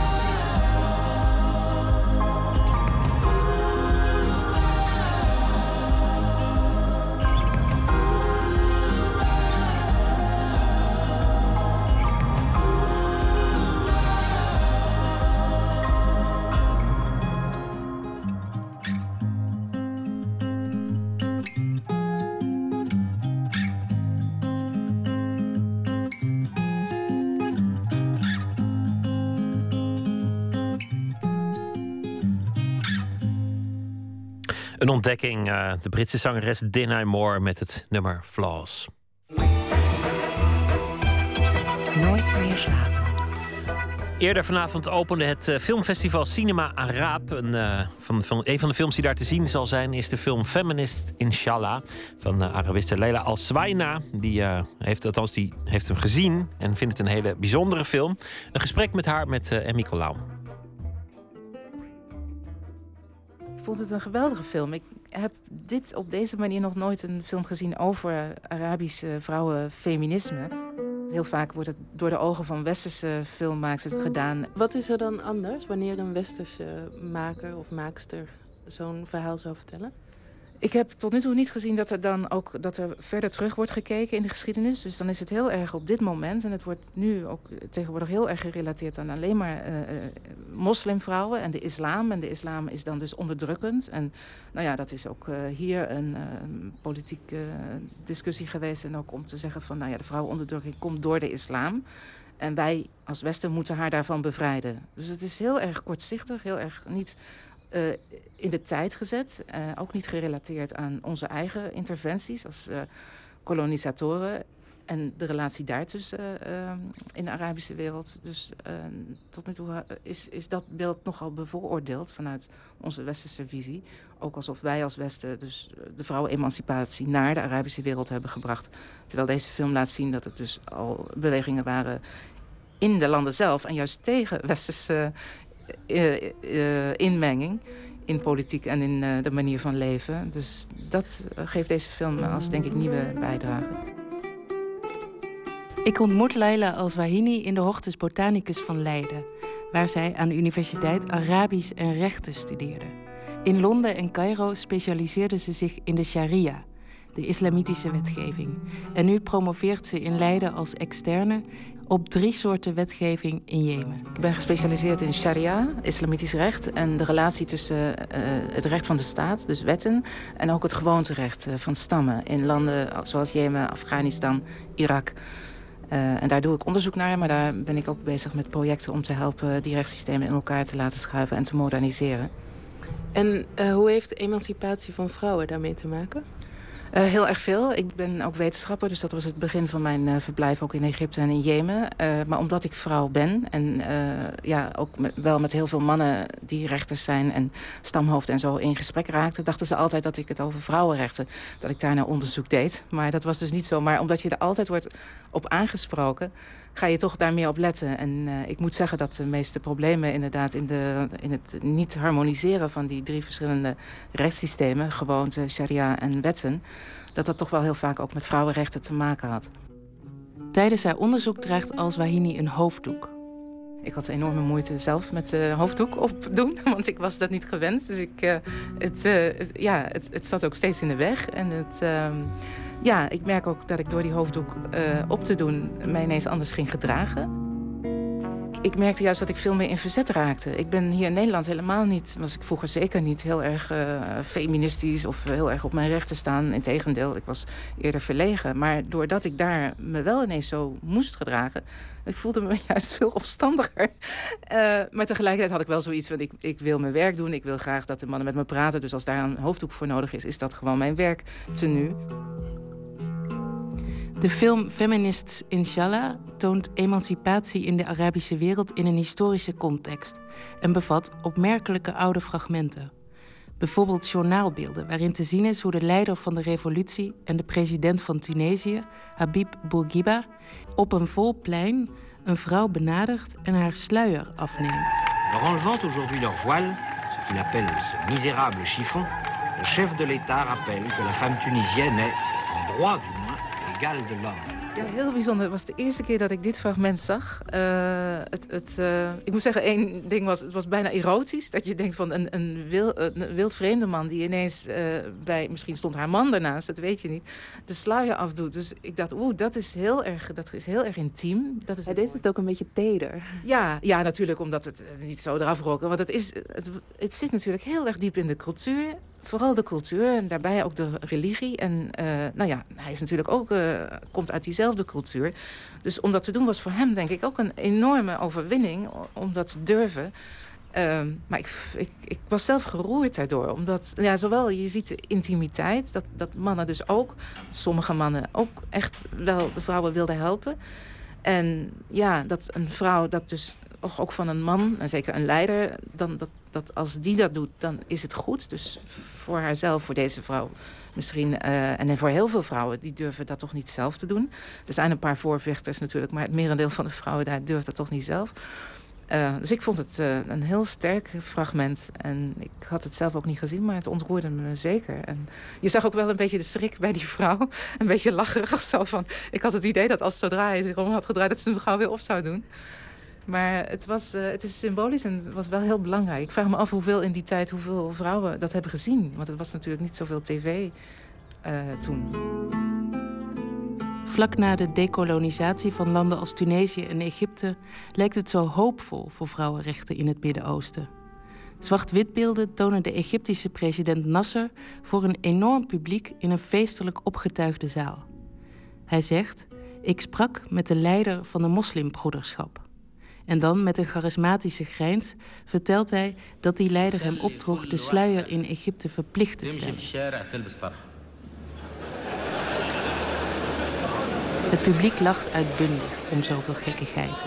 Iemand roept: waarom draagt hij zelf geen sluier?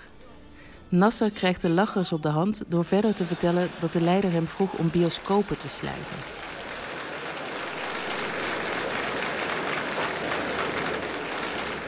Hij maakt het belachelijk. Van alsof je een, uh, een land kan tegenhouden. Of als je, dat dat het symbool is van een heel land, die sluier van de vrouw. Maar of het nou echt om emancipatie gaat voor de vrouw... of dat het een speech was tegen de moslimbroeders... die zijn grote tegenstander, politieke tegenstander zijn... dat... Uh, die twee elementen zitten daarin. Hij was een benign dictator, zou je kunnen zeggen. In ieder geval voor het oog van de wereld. Maar um, een publiek benign, dus dat je goedwillend bent. Uh, bent. Uh, maar in die landen waar dus je dan toch één leider hebt die een soort dictator is, in ieder geval heel autoritair, ja, dan het publiek uh, praat met hem mee of lacht met hem mee of huilt met hem mee. Dat is dus ook wel een beetje in die context. Oh, oké. Dus het kan best zijn dat die mannen die daar zaten als een boer met kiespijn uh, lachten. En helemaal niet vonden dat hun dochters natuurlijk hun sluier af moesten werpen. Integendeel. Ik denk dat die mannen thuis gewoon uh, dachten van... nou ja, dat was een politieke speech. Ik heb geklapt voor mijn president. En thuis uh, vrouwen en dochters en zussen... die moeten gewoon doen zoals ze altijd deden. Dat weet ik bijna zeker. In Algeria, while the war of independence is raging... the women are at the center of a propaganda struggle... which opposes the nationalist movement and the French colonizer. En se dévoilant pour la première fois en public lors des manifestations du 13 mai 58, Ces femmes ont étonné l'islam et provoqué en fait la libération de 4 millions de Françaises musulmanes. eh, een, een algemene bevrijding. Een, een land wordt bezet door een ander land en de hele bevolking is daartegen. Dus dan heb je gezamenlijk één doel, één vijand om je tegen te verzetten. Dus dan kunnen mannen, vrouwen, socialisten en meer eh, conservatieve uh, olama, dus de rechtsgeleerden, allemaal één lijn trekken tegen één vijand van buiten. Namelijk, of het waren de Fransen of de Britten, in ieder geval de kolonisatoren. En dan ben je dus één geheel. En dan doordat vrouwen dus naast mannen en, en uh, secularisten naast islamisten konden staan en aan, zij aan zij konden vechten, leek het alsof daar dus ook een emancipatie gaande was. En natuurlijk verwachten dan groepen daarna dat als die bevrijding eenmaal gelukt is, de politieke bevrijding van de buitenlandse macht, dat je dan dus naast de ander blijft staan en dat je dan dus niet weer teruggaat naar de positie die je ervoor had. Maar dat gebeurde dus wel. En dan blijkt dus, en eigenlijk zie je precies hetzelfde patroon met de Arabische lente. Toen stonden ook vrouwen en mannen naast elkaar, uh, conservatieven en moslims en niet-moslims. Iedereen was dus tegen nou ja, Mubarak of de, de leiders van de dictator, dictators van, van toen. Maar zodra de Arabische lente voorbij was, of in ieder geval de dicta dictator verdreven was, zag je weer precies dezelfde reflex dat vrouwen en minderheden weer terugkwamen in hun positie van daarvoor. En dat er dus die echte emancipatie en gelijkheid niet was bereikt. I support the uprising of women in the Arab world. Because from now on, my rights should be heard. I support the uprising of women in the Arab world. Because the liberation of women will liberate society. Laila Al-Zwaini zelf heeft een katholieke Nederlandse moeder en een Irakese islamitische vader. Heeft zij zelf eigenlijk een strijd moeten voeren? Oh ja, nee, daar zeg je wel zo wat. Jawel.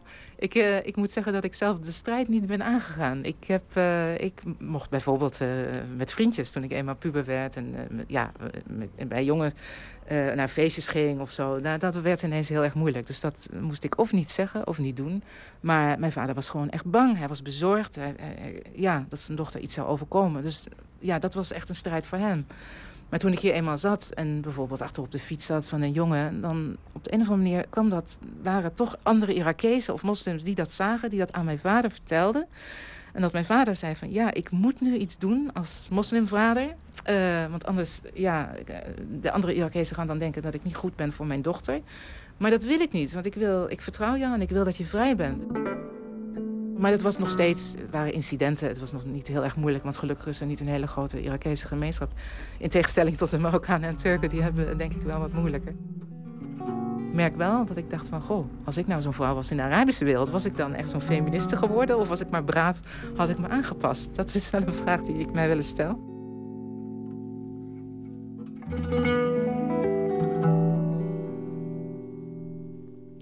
De Arabiste Leila Al-Swaini was dat in gesprek met Emmy Colau over de film Feminist Inshallah. Te zien op het Cinema Arab Festival. Na de vertoning op 25 april een debat over de stand van de vrouwenemancipatie na de Arabische lente.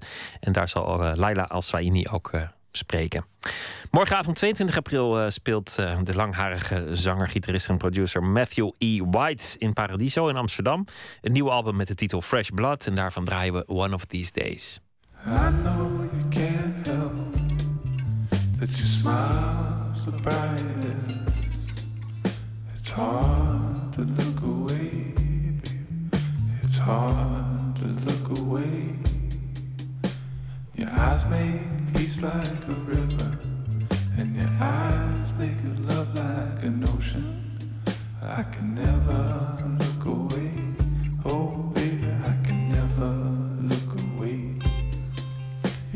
joy like a fountain deep down in my soul.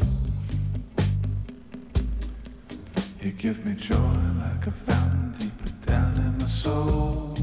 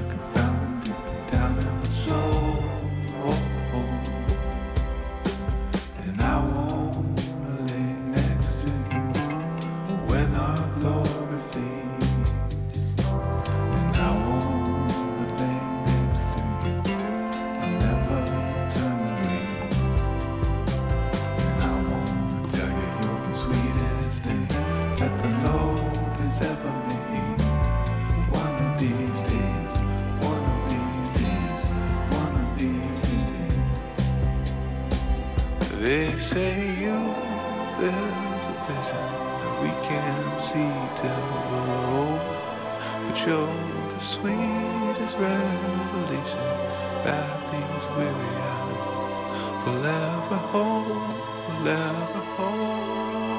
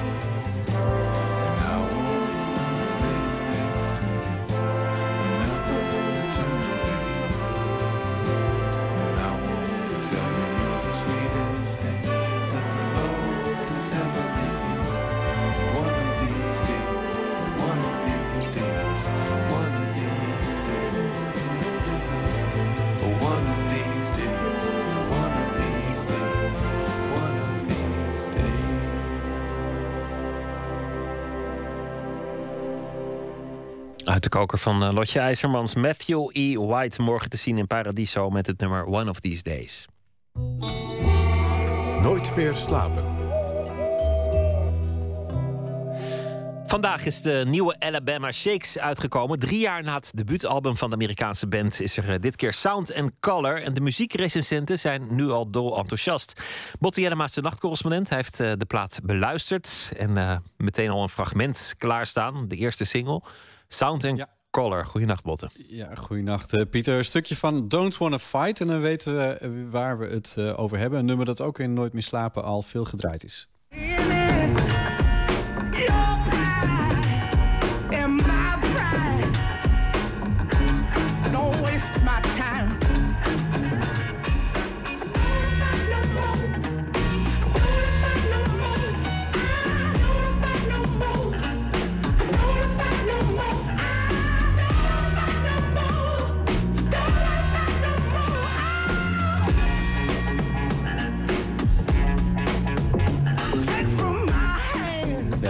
Lekkere, lekkere dikke soul, heel krachtig. eh, lekker veel gitaar erin, eh, tegen de rock aan, een beetje indie. Ik wil het, het beginnetje van dit nummer je eigenlijk ook eventjes laten horen. Het is het tweede nummer op de plaat, maar als je dit hoort... dan ben je toch echt wel meteen binnen.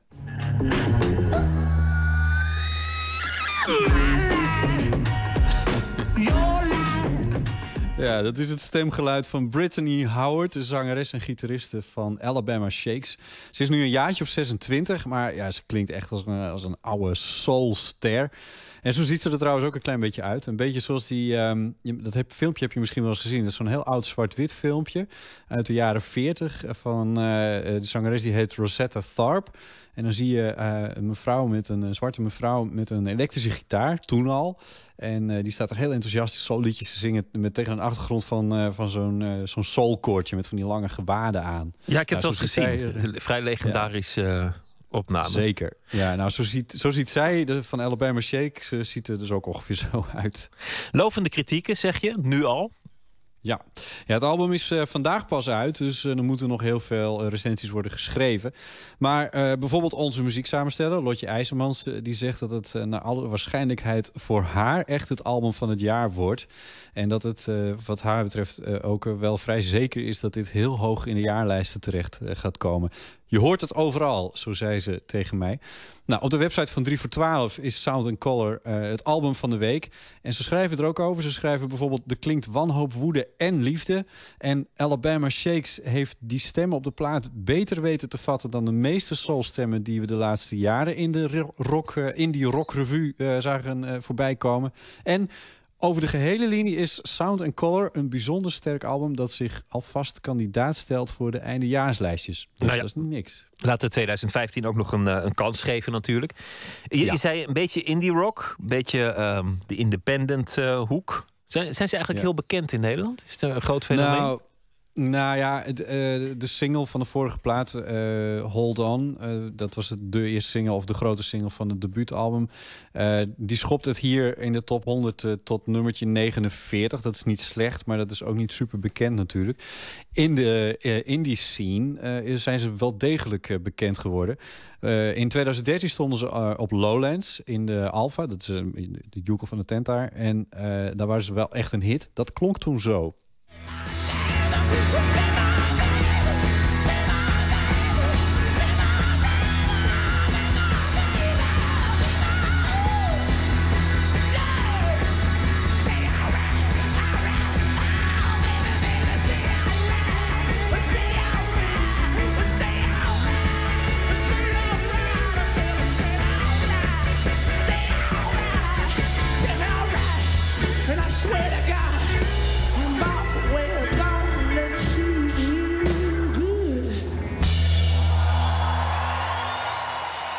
wel gewoon eh, lekker rock'n'roll, eh botten.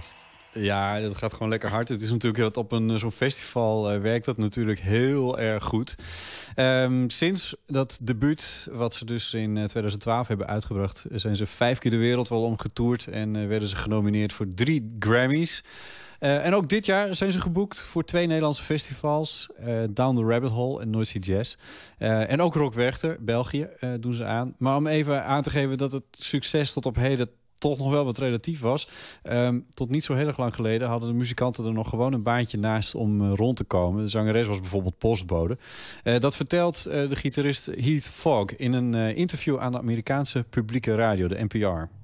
before you know we would go for a day maybe two and back to work till we got enough money to go to the studio again so it was nice not having a day job and focusing on music Nou, voor dit album was het voor het eerst mogelijk om zich volledig te focussen op de muziek.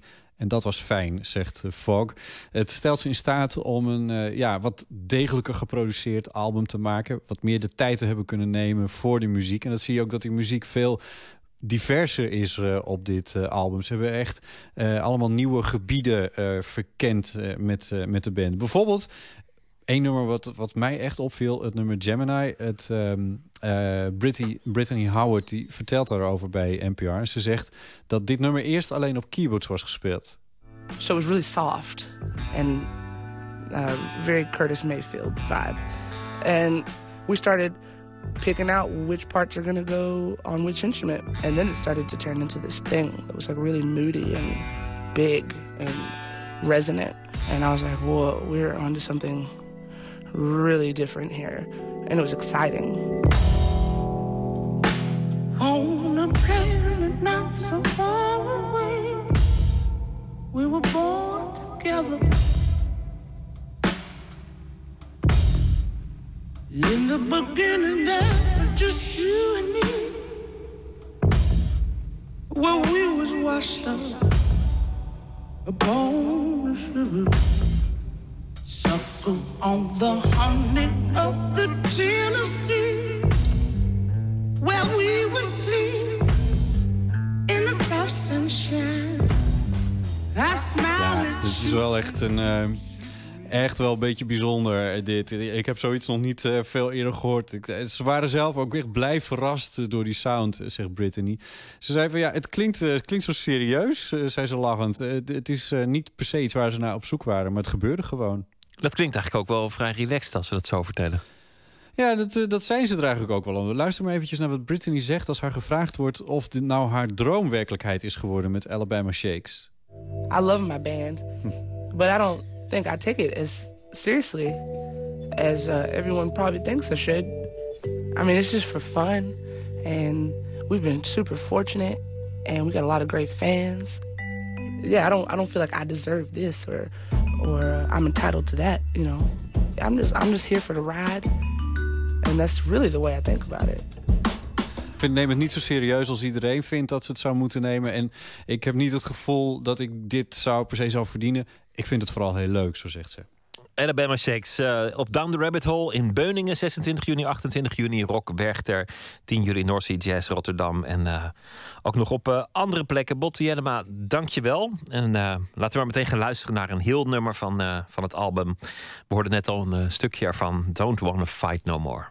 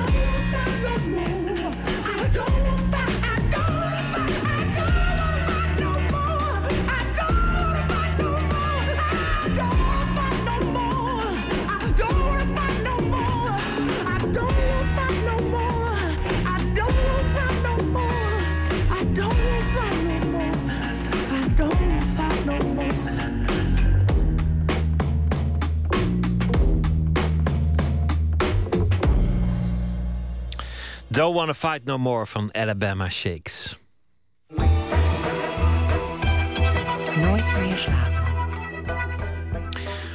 Zou gospelmuziek klinken als je alle franje ervan afhaalt? Dat was de vraag die Onno Smit en Paul Willemsen zich stelden. Ze vonden in Michelle David de zangeres om uh, de zoektocht te ondernemen naar de bakermat van The Soul. Het resultaat, een album, The Gospel Sessions Volume 1, waarop Michelle David zingt en zij allebei gitaar spelen. De muzikanten zou u kunnen kennen van uh, de bands Beans en Fatback en de Lefties Soul Connection. Verslaggever Nicole Terborg spreekt ze over het album, over de essentie van de soulmuziek in de Electric Monkey Studio in Amsterdam. Dat is ook de plek waar het allemaal werd opgenomen. Oh, oké, okay, ja, ja, ja. We hadden er eigenlijk al drie jaar over dat we ooit een keer een gospelplaat zouden willen opnemen. En dan was alleen de vraag, hoe, hoe gaan we het doen? Weet je, we proberen natuurlijk alle clichés een beetje te vermijden... met de Hammond-orgels en de grote koren en de, ja, al die dingen... waar mensen meteen aan denken als het over gospelmuziek gaat.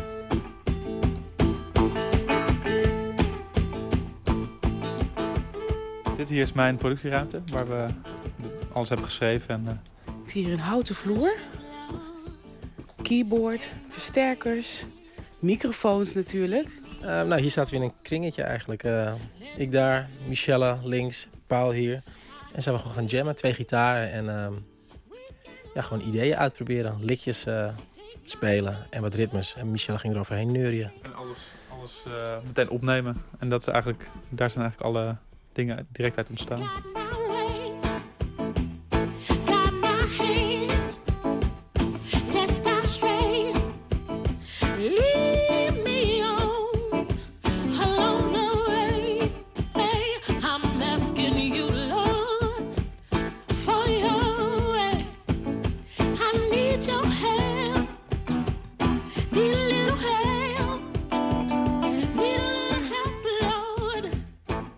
En toen we op een gegeven moment zoiets hadden van nou laten we proberen. En waar de Michelle over gaat, dat was ook nog wel een dingetje. Want die, die zag het niet echt zitten. Wat zei ze dan? gewoon nee. Ik vroeg van nou, Michelle, zullen we een gospelplaat maken? Nee. En, dus toen moesten we eventjes, toen moest even de autoverkoop uh, zeg maar naar boven komen. Groot glimlach of zo? Ja, precies ja. Nee, we hebben het concept uitgelegd dat we juist niet een gospelplaat willen maken die, uh, ja, wat mensen eigenlijk verwachten dat je zou krijgen als je met Mich want uh, Michelle is zeg maar opgegroeid in een uh, kerk, zo'n Baptist Church in Amerika. Dus die is al, ja, dat, is haar, uh, dat zijn haar roots. Ja. Dus het leek, ons, ja, het leek ons juist tof om kijken of we... Maar ze, ze, legt, ze legt het wel goed, goed, uit, vond ik laatst. Dat ze zei, uh, dat, ze wou het ook niet meer, omdat het, het had geen zin om... Het, de, hier wordt het snel zo'n entertainment ding, echt. Met een beetje gro grote zwarte dames met, met tamboerijns en een soort van... een gimmick. Ja, gimmick en een beetje te ha happy. En, en da daar had ze geen zin meer in. Maar dat is precies wat we dus ook niet hebben gedaan. We hebben het juist heel persoonlijk en klein gemaakt. I wanna know, I wanna know If I die, will you take care of my soul? Waarom gospel? Van wat ik weet zijn jullie niet uh, religieus, toch? Of wel? Nee, verder van. En als je kijkt, we houden heel wat ik net al zei, van eigenlijk gewoon zwarte Amerikaanse muziek. En uh, je gaat steeds verder zoeken waar komt dit liedje vandaan. Of je bent gewoon aan het zoeken en op een gegeven moment kom je bij gospel uit. Zo simpel is het. En er is eigenlijk niet zo heel veel onderscheid tussen. Want je hebt natuurlijk blues en soul. En ja, je hoeft maar de tekst te veranderen en je hebt een gospel liedje. Do one more again. One more again. Titel En klopt het nou dat jullie de cd, dat jullie het in één dag hebben opgenomen? Ja, dat klopt ja. Ja, om tien uur. En we proberen eigenlijk het gevoel wat we hier zeg maar kregen door met z'n drieën te spelen, proberen we eigenlijk in de grote ruimte ook te krijgen. En als het op een gegeven moment het gevoel daar is, en dan ga je niet zeggen ik ga volgende week door, weet je. Dan, dan kun je maar beter gewoon doorgaan. De cd heeft een hele klassieke gospel sound. En als ik er naar luister, dan denk je echt van oké, dit is waar het mee begonnen is. Soul, blues, jazz, je hoort het allemaal terug. Country, en ik kan nog even doorgaan. Nou, waarom je het hoort is misschien omdat, omdat, het, omdat we alle dingen eromheen hebben, weggelaten. En dat we echt qua, qua geluid heel erg bazaal zijn. En wel, wel met oud soort gitaarversterkers. En, en het heeft wel een soort oud gevoel, ja, vind ik. Michelle David, Onno Smit en Paul Willemsen gaan met deze cd terug naar de basis. Liedjes zoals ze zelf zeggen, zonder clichés, zonder orgel, bas of koortjes. En dat teruggaan naar die klassieke sound horen we tegenwoordig ook weer in de soul. Just to have him Gek dat ze nu dit doen, want ik ben wel een beetje van die soul eh, dingen. Mag gelijk zijn opgestapt?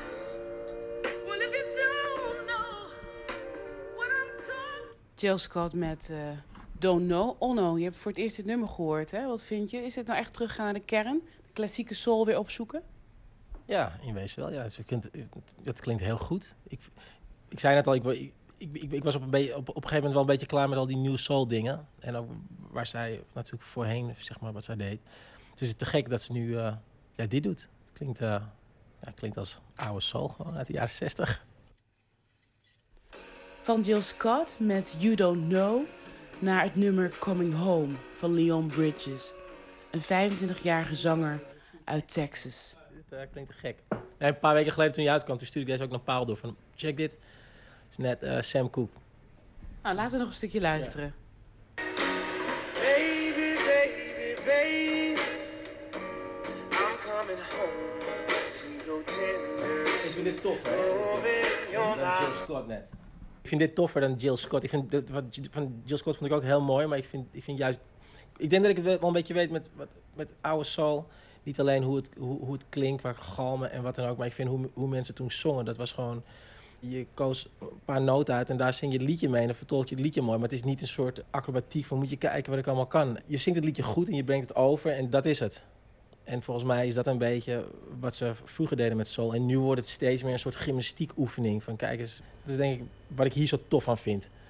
Zijn manier van zingen en, en, en hoe het geproduceerd is natuurlijk te gek met heel veel galm op de drums en alles. Het klinkt gewoon heel erg als Sam Cooke. Maar op een hele toffe manier. Behalve hoe het geproduceerd is, zoals de opnametechnieken, is volgens Paul de kern van klassieke soul dat het een oprecht verhaal is. Als er te veel opsmuk is, zeg maar, dan qua zang vooral. Als iemand meteen in de eerste zin eh, een heel riedeltje begint, begint te doen, dan komt het niet meer eerlijk op mij over. Dan is het niet, ik heb je niet het gevoel dat iemand je iets wil vertellen. Dan is het meer een soort een showy ding. Volgens mij hebben we nu de essentie te pakken. Het gaat om het verhaal. Weet je, het is net als... eh, het is gewoon volksmuziek, weet je. Je, je, je wil een verhaal overbrengen. En, en dat is het. Alleen het is, het is ritmischer dan bijvoorbeeld eh André Hazes het zou doen. Maar het is gewoon... Je moet een verhaal vertellen en dat moet overkomen. En mensen moeten dat ook meteen begrijpen. Het moet niet te moeilijk zijn. Het, het moet gewoon meteen binnenkomen. Het moet iets... En, en misschien moet er wel juist iets met je doen wat je niet zo goed kan uitleggen. Daarom is het soulmuziek. Want anders, weet je, het, ja, dan wordt het bijna jazz. Dan ga je het allemaal analyseren. En dan, maar nu speel ik die toonladder over dit akkoord, bla bla bla. Ja, kan ook cool zijn, maar ik denk, volgens mij is dat de essentie van soul. De essentie van soul, aan welke artiesten denk jij dan? Voor mij nu, nu eh, denk, ik vooral aan Bobby Womack. Dan vooral op het begin, omdat hij echt die, net en Sam Cooke die overstap maakte van, eh, van gospel naar soulmuziek, zoals je, of, of rhythm and blues dan.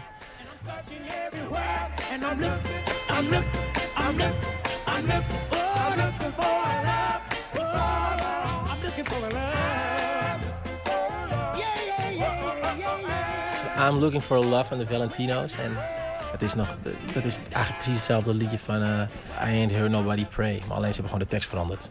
En het liedje is ook een beetje veranderd, maar dat is wel de eerste waar ik dan aan denk. Bij Bobby Womack en zijn broers.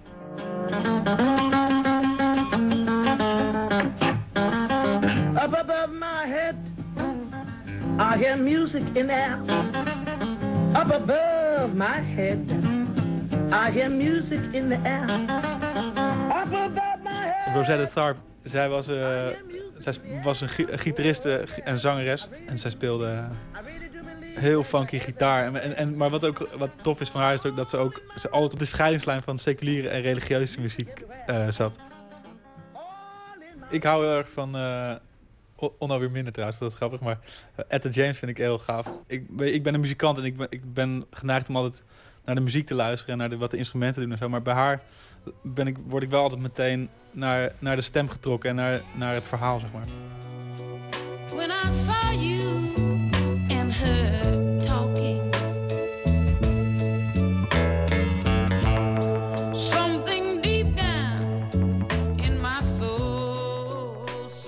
Stelsel gaat wel, gaat wel vaak over verhaaltjes inderdaad. Heel simpele parabels bijna, van, eh, over, eh, gewoon over het leven en eh, hoe dat zoal gaat. maar het gaat me echt om de pure, pure emotie die, de, die ze kan overbrengen. Ik denk dat Aretha Franklin wel een van de weinige artiesten is die je kan waarderen. Die, die wel alle kanten opvliegt. eh, tijdens één liedje van twee minuten. Maar ja, maar, ja super, super goed. Ik, ik vind vooral die live gospelplaat van Aretha Franklin... die ze heeft opgenomen met de vader. En die kerk, die vind ik echt... Die is, ja, dat is een hele goede. been with me, Lord, and got me safe far. Don't you know? And that same, that same old grave, they call it God's amazing. Oh, Kan je het onder woorden brengen wat het dan is van die plaat? Nee. Nee, nee dat is ja, denk ik het mooie. Ik bedoel, ja, misschien moet je niet alles proberen onder woorden te brengen. Nee, omdat je zegt van, eh ja, Aretha Franklin, normaal hou je niet van als het alle kanten uitgaat. Maar bij haar wel. Wat is ja, dat dan? nou ja, niet, niet van houden is ook een groot woord. Want ik moet zeggen, ik, ik vind Beyoncé ook helemaal te gek. En die kan ook wel flink alle kanten opgaan. Maar het moet niet zeg maar een truc worden. Het moet nog steeds in dienst staan van het liedje wat je probeert te vertolken. En dat je iets overbrengt. En dat je een bepaald gevoel, wat Paul ook zegt, probeert over te brengen. En als je dat kan, en je kan ook nog wat gymnastiek vertonen...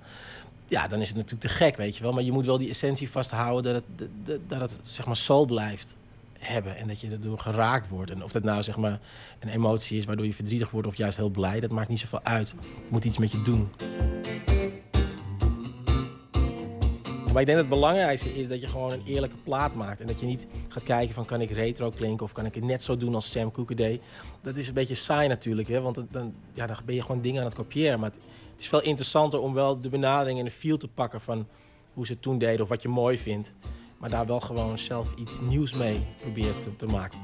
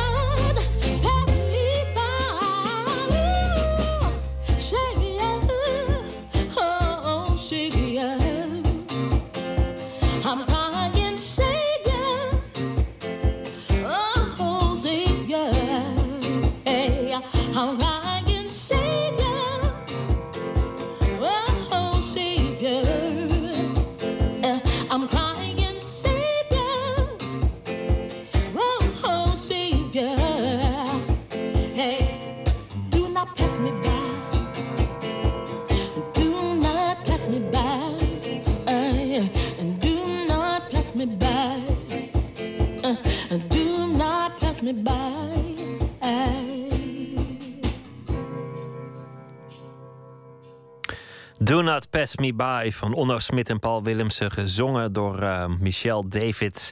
Een gesprek met eh, Nicole Terborg over de essentie van de soulmuziek. En het stond allemaal op het album The Gospel Sessions Volume 1.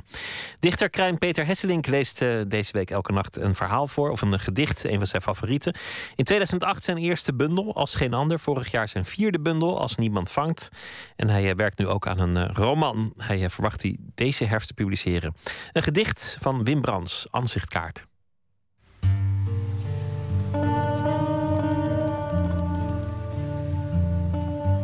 Ik ben zo onverstandig geweest om me me niet tot de poëzie te beperken... maar ook een roman te gaan schrijven die in het eh, najaar uitkomt. En dat was onder andere omdat het in een roman zoveel makkelijker is... om een personage te creëren, neer te zetten. Dat je echt iemand leert kennen.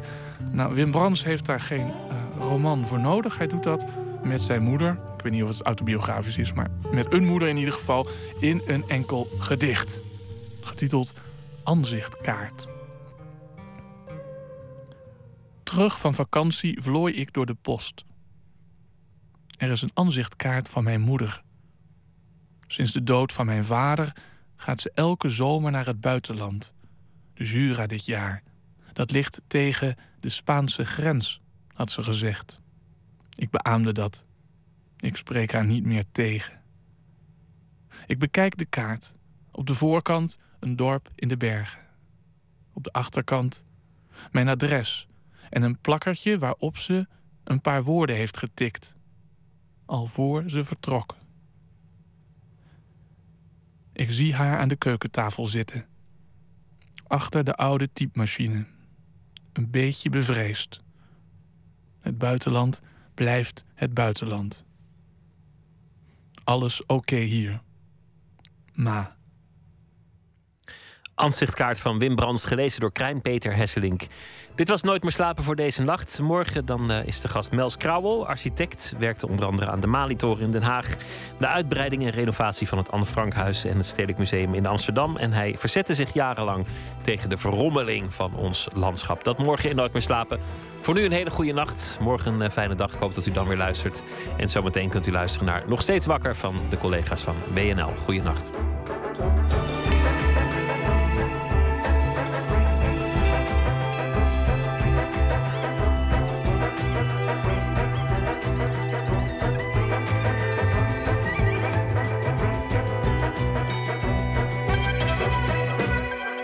Radio 1, het nieuws van alle kanten.